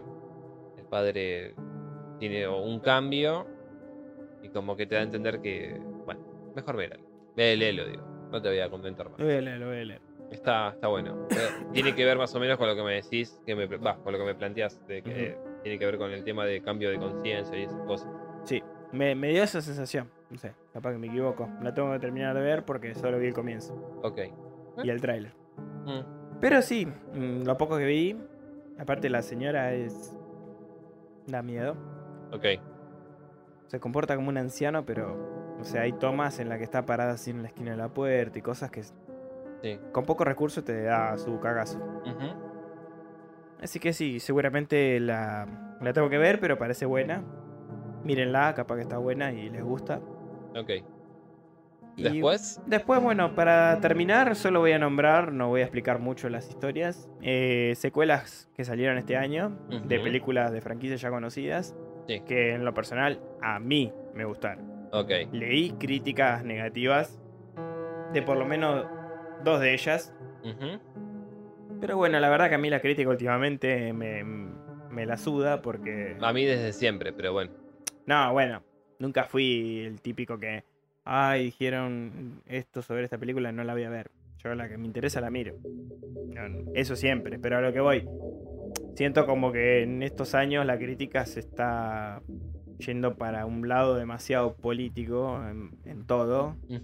Como que te quieren meter lo, política recto, lo políticamente correcto por todos lados. Y no tiene mucho sentido, ¿viste? Pero bueno, es mi Mm, sensación, es mi opinión. Sí. El que lo comparte, lo comparte. Respetable. El que no lo comparte, está bien. Capaz que me estoy equivocando, no, no estoy diciendo que así sea. No lo afirmo, es mi sensación. Eh, bien, una es VHS 99, En la quinta entrega de, de esta saga de películas, De esta antología. de esta antología. Cada película justamente es una, son historias antológicas contadas a través de estos cassettes perdidos. Me gusta mucho esto del VHS, de cintas perdidas, de que cada historia tenga su, su cierre también. Me Como gustó. De, de Sinister. Mm, claro, bueno, si bien Sinister es una historia completa, este, las cintas eran re perturbadoras. Así que sí, bueno, algo así. Pero con historias autoconcluyentes, ¿no? Entonces eso me gusta. Eh, así que bueno, a ver, de todas las que vi, o sea, la 3 creo que la que menos me gustó. Después salió VHS 94, que es la cuarta, que salió después de varios años de la tercera. Eh, y después ahora salió esta. La nombro porque, si bien no me parece la mejor de todas, las VHS, la verdad a mí me entretuvo. Ok. Cumple. Listo. Creo, eh, es más, nombré en el episodio anterior, donde elegimos las cinco películas, las pésimas y los cinco libros pésimos. Bueno, en esa nombré que el director de la película Resident Evil, que no me gustó, dirigió un episodio de, de esta, justamente de esta VHS. Y ese episodio me gustó también, estuvo bueno. eh, la verdad me gustaron. Por ahí uno me pareció un poco flojito. Sí. Pero los demás me gustaron. Están buenas, son. Entretienen y punto. Cumplen su función. Cumplen es, su lo que, es lo que eh, interesa. Ok. Otra que también no fue bien criticada ni bien ni muy bien recibida fue Halloween Ends, la, Sí. la conclusión de la trilogía de Michael Myers nueva que hicieron.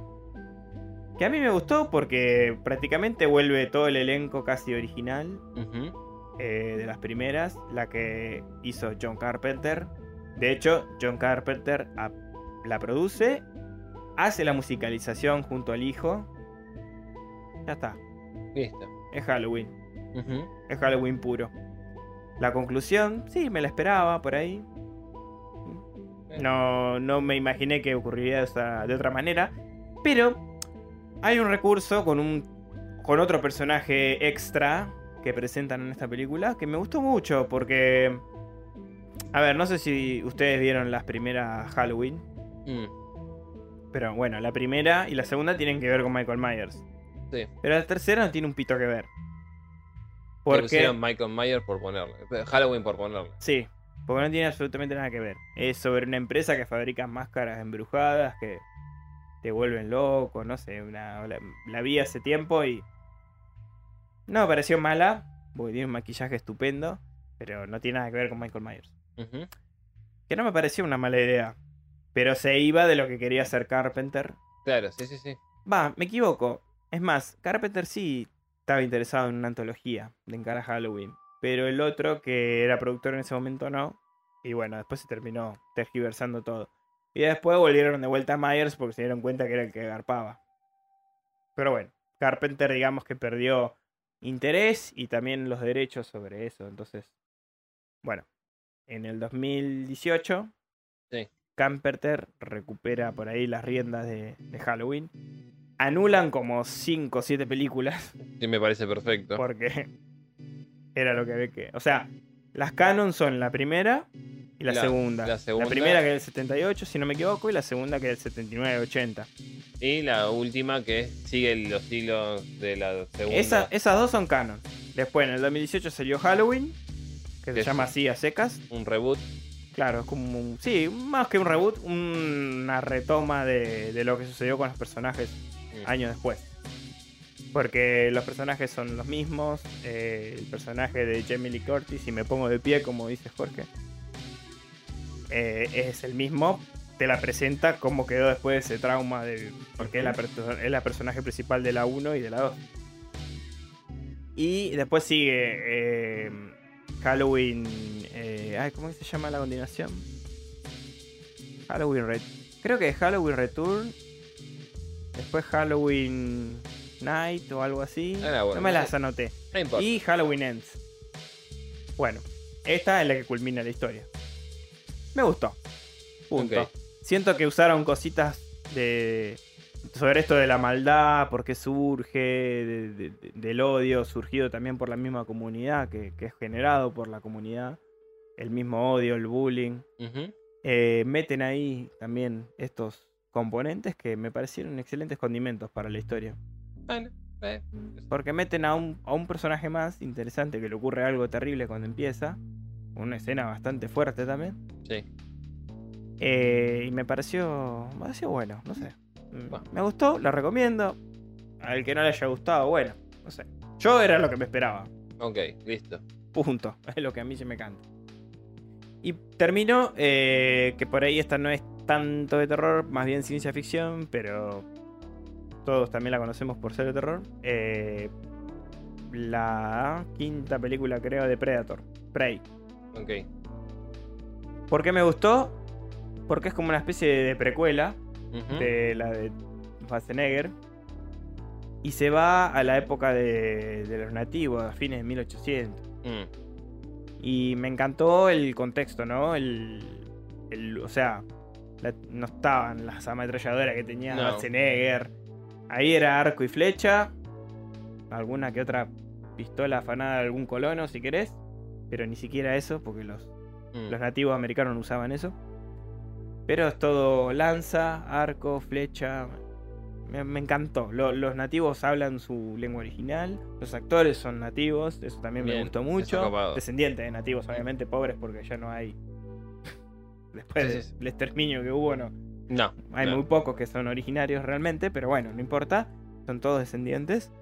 Y la película me encantó. La chica me encantó cómo actuó. El perrito que eligieron como su mascota también. Eh, está todo, está todo bueno. Me gustó. Me- es súper entretenida. el- los combates espectaculares. Los efectos muy bien. Usan maquillaje. Cumple. Entretiene. Ok. Y está buena. Si bien no es terrorífica, porque ya conocemos todos a Predator, me parece una excelente precuela, mejor dicho. Creería que ibas a cerrar con Hellraiser. Sí, así, iba a mencionar la Hellraiser, ya la hablamos en nuestro segundo programa, pero sí, la voy a mencionar. Hellraiser también me gustó, me pareció un buen regreso de, Y vos sabés que después de, para la franquicia. de haber leído los últimos cómics Sí, que salieron, Mm. me di cuenta de que ese Pinhead que sale Sí. es Christy Cotton. oh, no me digas. Sí. Bueno, No es, por eso justamente no está Pinhead. Pinhead, el original. El que Esta se vemos. llama La Sacerdotisa, si no me equivoco. Un pequeño spoiler. Mm. Seguramente también saquemos un programa dedicado. No, seguramente no, lo vamos a hacer de ahí. Bueno, Ya me No te que me sí. tires para atrás. Dale. Vamos a hacer un programa especial de los cenobitas. Sí. justamente contando toda esta mitología detrás. Vamos a profundizar más el lore de Barker. Pero ¿qué pasa? En el cómic este el de, de Hellraiser, Ujú, que serían los eventos eh, después de la segunda película, Sí. eh, Christy Cotton junto con otros, otros personajes más Mm. empiezan a, a cazar y a destruir todos los artículos de Le Marchand. Ah. Porque no hizo solamente cubos. Hizo carruseles que tienen una configuración que justamente llaman a- al mundo de los cenobitas. Hizo un cuarto especial.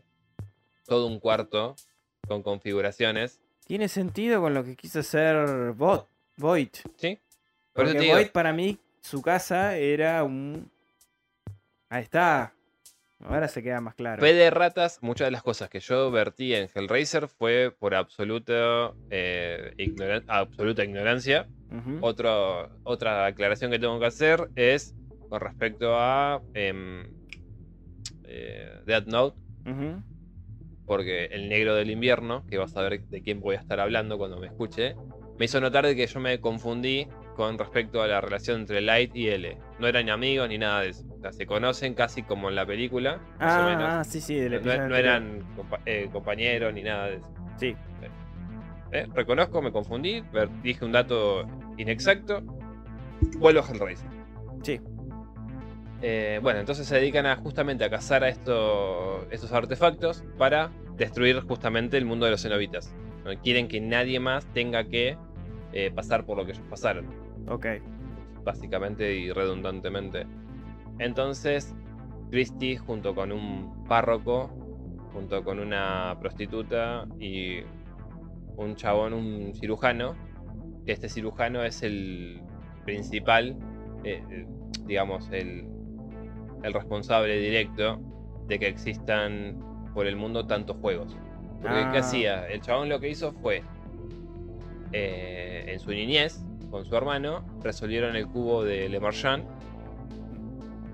y eh, terminó entregando al hermano de él Ah, Para- cenobitas. a los cenobitas para que él tuviese una vida exitosa.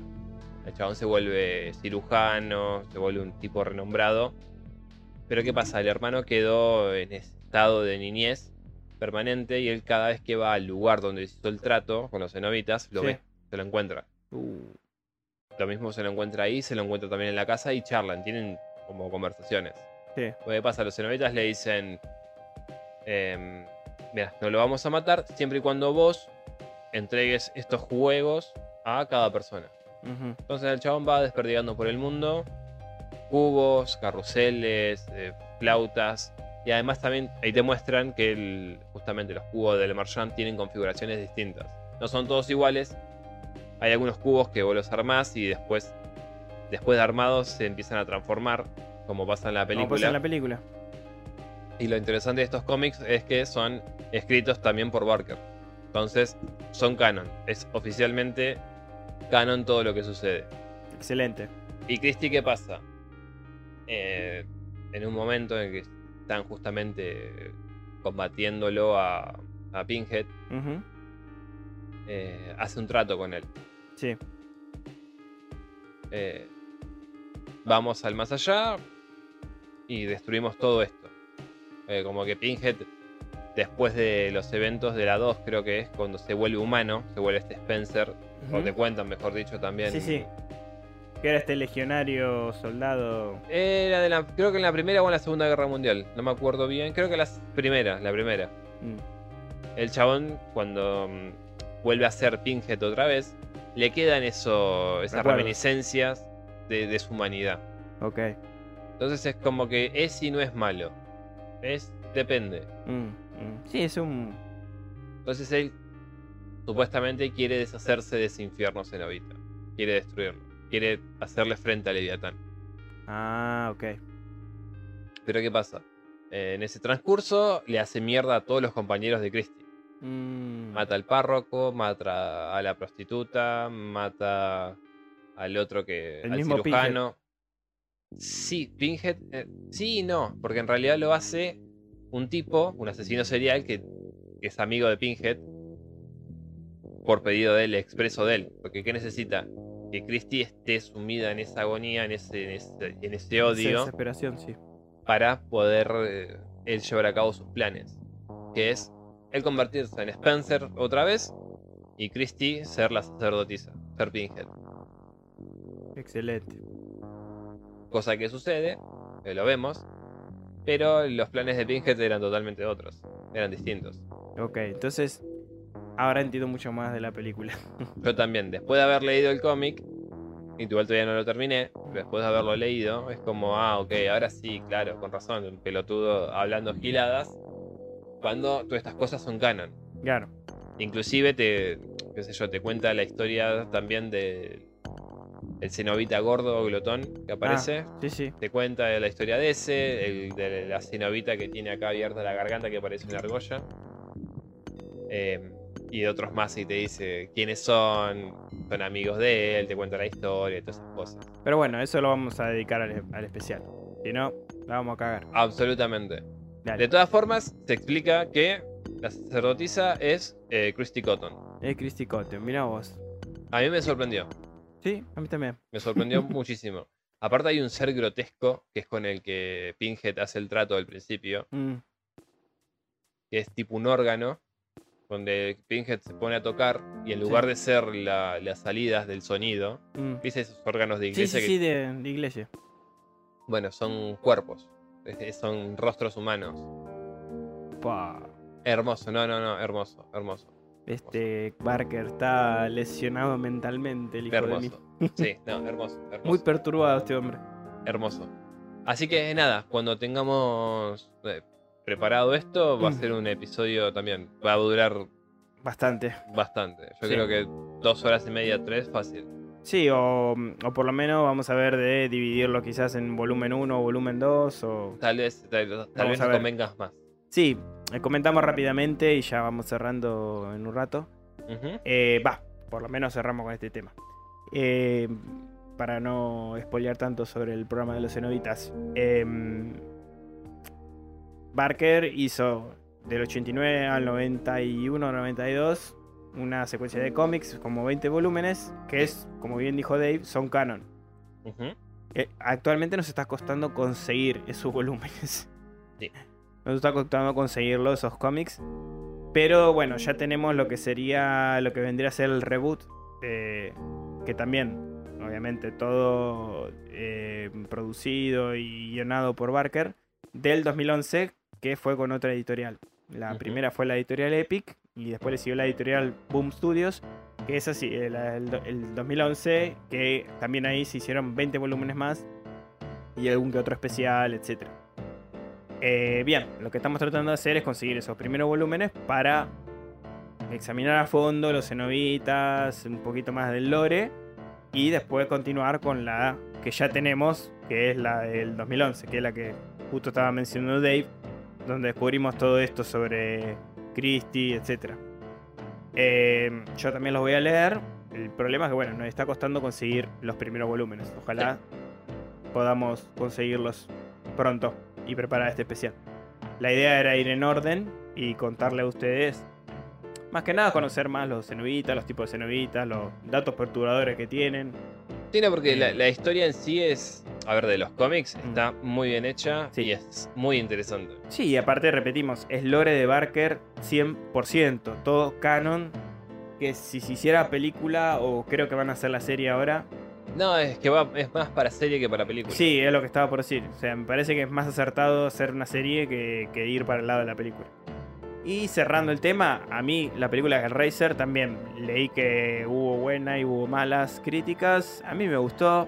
Me pareció una excelente vuelta al mundo de Hellraiser. Con toda la basura que salió antes de todo eso. Claro, Pero es justamente lo que a mí me pasó con, con Hellraiser, que yo dije que había, había muchas cosas que no se explicaban. Mm, Pero en realidad sí se explican en cómics. En cómics, exacto. Tal vez esa aclaración o esa salvedad tendrán que haberla hecho desde un inicio Ujú, sí, para uno comprenderlo. claro. Medio que Barker dio por descontado, lean mis cómics. Para mí era como, no sé, algo más nuevo, algo más fresco. Mm, Que sí, a ver, sí lo es, lo es totalmente, eso estoy de acuerdo. mm. Pero no sabía que se. que la, la trama estaba antes en cómics. Bueno, mencionado así, no, sé no me acuerdo cuánto dura la película, no sé si una hora y cuarenta. Sí. Pero hubiera preferido que dure, no sé, dos horas o dos horas y cuarto. Y con 20 minutos me contaran lo que pasó con Christie. Y que apareciera el verdadero Hellraiser, ponele.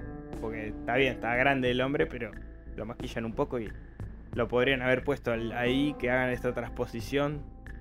Hubiese quedado bueno para Hubiese arrancar. quedado bueno, hubiese quedado bueno. Pero, Porque por lo menos ahí ya sabríamos todos quién es esta Pero, sacerdotisa. ¿sabes lo que pasa? Que no, no te da el espacio. Necesitas una película más para explicar todo esto. Sí, me imagino que tiene un argumento muy amplio para... Sí, Pero no. hubiese estado lindo por ahí hacer un flashback chiquitito de 20, 15, 30 minutos, no sé. Me hubiese gustado. Pasa que es muy complicado porque vos tenés que empezar, por lo menos yo empezaría con lo- estos dos chicos. Sí, la historia de los artefactos y... No, no, estos dos chicos, ponele, el, el- el que es el cirujano y el hermano. Sí. Que estén ahí en la casa, o boludeando ahí, que ve- venga alguien, se los dé, Mm. ¿entendés? Que le digan que lo resuelvan, que se lo regala, que el juguete se lo regala. Pues el chaval encima, en su adultez, lo que hacía era eso también. Mm. Acercaba a nenes, Y le Ah. regalaba... les regalaba el artefacto. Mm. O sea, no tenía ningún tipo de problema con Sin nada. escrúpulos. Era un hijo de puta. Pero bueno, que lo hagan así, ¿me entendés? Que te expliquen a través de un sueño, si querés, una, una pesadilla del Mm. chabón, Ujú. cómo fue que le entregó al, al- al hermano. Y después de ahí que siguiesen con el párroco, porque la de él también está, está genial, porque el chabón está en la iglesia, está sentado, y de repente empieza a hacer frío, Empiezan a sonar unas campanas, Sí. y se acerca un cuerpo pútrido, todo moribundo, a decirle que el infierno no, no hace calor, hace frío. Uf. Como que ahí el chabón cae en la cuenta de que sí, o sea, tiene razón, o sea, en el infierno no tiene sentido que haga calor, un lugar vacío, lleno Sí, de sufrimiento, de dolor, no, no, no tiene por qué hacer calor. ¿Por qué tiene que haber fuego? Claro. Bueno, el chabón, desde ese día y a partir de ese evento, es que, que abandona justamente el clero y se va a, a tatuar. Es una serie de símbolos que lo protegen contra esto. Ah. Pero bueno, no cuento más. Así. Sí, eso lo vamos a dejar todo para el especial Cenovita. Eh, Bueno, apenas logramos resolver estos volúmenes, ya lo vamos a preparar lo antes posible. Eh, bueno, ¿algo sí, más para agregar vos? Eh, no, solo quería cerrar con esto, que Hellraiser también la incluyo en estas sugerencias para, de, de, digamos, de franquicias, que me pareció a mí, personalmente me gustó. A mí, ya con estos datos, Sí, más me gusta ahora, te digo. más me gustó. Sí, y con, coincido con vos, totalmente. Así que damos por cerrado este especial de películas de terror de 2022. Eh, si están de acuerdo, no están de acuerdo, quieren agregar una peli, les parece que nos faltó Una algo, sugerencia. una sugerencia, bienvenido sea. Es Dos más, millones de dólares. Sí, también, si se les cae ahí un clic. Eh, no, sí, obviamente, o sea, totalmente son bienvenidas cualquier tipo de, de aporte que ustedes hagan. Sí, aporte, sugerencia, donativo. Es más, a mí me encanta ver películas, así que si tienen alguna otra ahí que digan, che, te olvidaste de decir esta o esta del 2022 está buenísima también, Mm. me sirve como sugerencia también personal para verla. Así que es totalmente bienvenido. Y bueno, por otro lado, ya creo que, que estaríamos. eh, de- Eh, re- recordarles que tenemos Instagram, el Bazar de los Tormentos, Facebook, o la página de Facebook, mejor dicho, el Bazar de los Tormentos, Ujú. eh, la página web www.elbazardelostormentos.com.ar. ¿Qué más? Twitter, el Bazar de los Tormentos, Telegram, el Bazar Bazar. de los- No, Es verdad. ¿cómo le dijiste que se llamaba? El tenebroso chat del bazar, mira. No, no, no Esperá, esperá que no me fijé. Lo estamos promocionando, boludo, y no te lo acordás. Ey, pero recién lo creaste, bola. A ver. El tenebroso chat del Bazar. Ah, viste que no me acordaba. que, me acordaba bien. Así que Nada, si se quieren sumar, si a- quieren- ahora después lo vamos a agregar en las redes. Pues eh, es fresco. Fue, fue en, en- no en directo, pero mientras grabábamos esto. Así que básicamente fue en directo. básicamente. Así Bueno, que- y creo que no mucho más entonces. no, no. Concretando, ya estamos bien así. Eh, nada, esperemos que les guste el próximo audio relato, como bien dijo Diego al comienzo. Lo... Siempre y cuando el señor lo llegue a sacar. Porque, Depende del incentivo que reciba esta semana. Vamos a ver. no, no sé. Alguien acá que se arrodille y lo convence. Un tenebroso abrazo a todos, oyentes. Que tengan una atormentada semana. Siempre gracias, muchas gracias por las ¿Escuchas? Que cada vez se, se mantienen y, y Y bueno. acuérdense, a todos sus amiguitos, sean del colegio, sean del trabajo, recomiendan que nos escuchen. Sí, y ojalá les guste todo el contenido que les traemos. Sí, no, no queremos ser un podcast de culto, ¿eh? no nos interesa, queremos ser un podcast comercial. Así que, ¿Para qué leían libros los chabones si no era de culto, viste? no importa. ¿Para qué leían relatos? Eran unos, unos guarros. Bueno, gente, que tengan una atormentada semana. Y un tenebroso abrazo a todos. Hasta el próximo miércoles. Bye bye.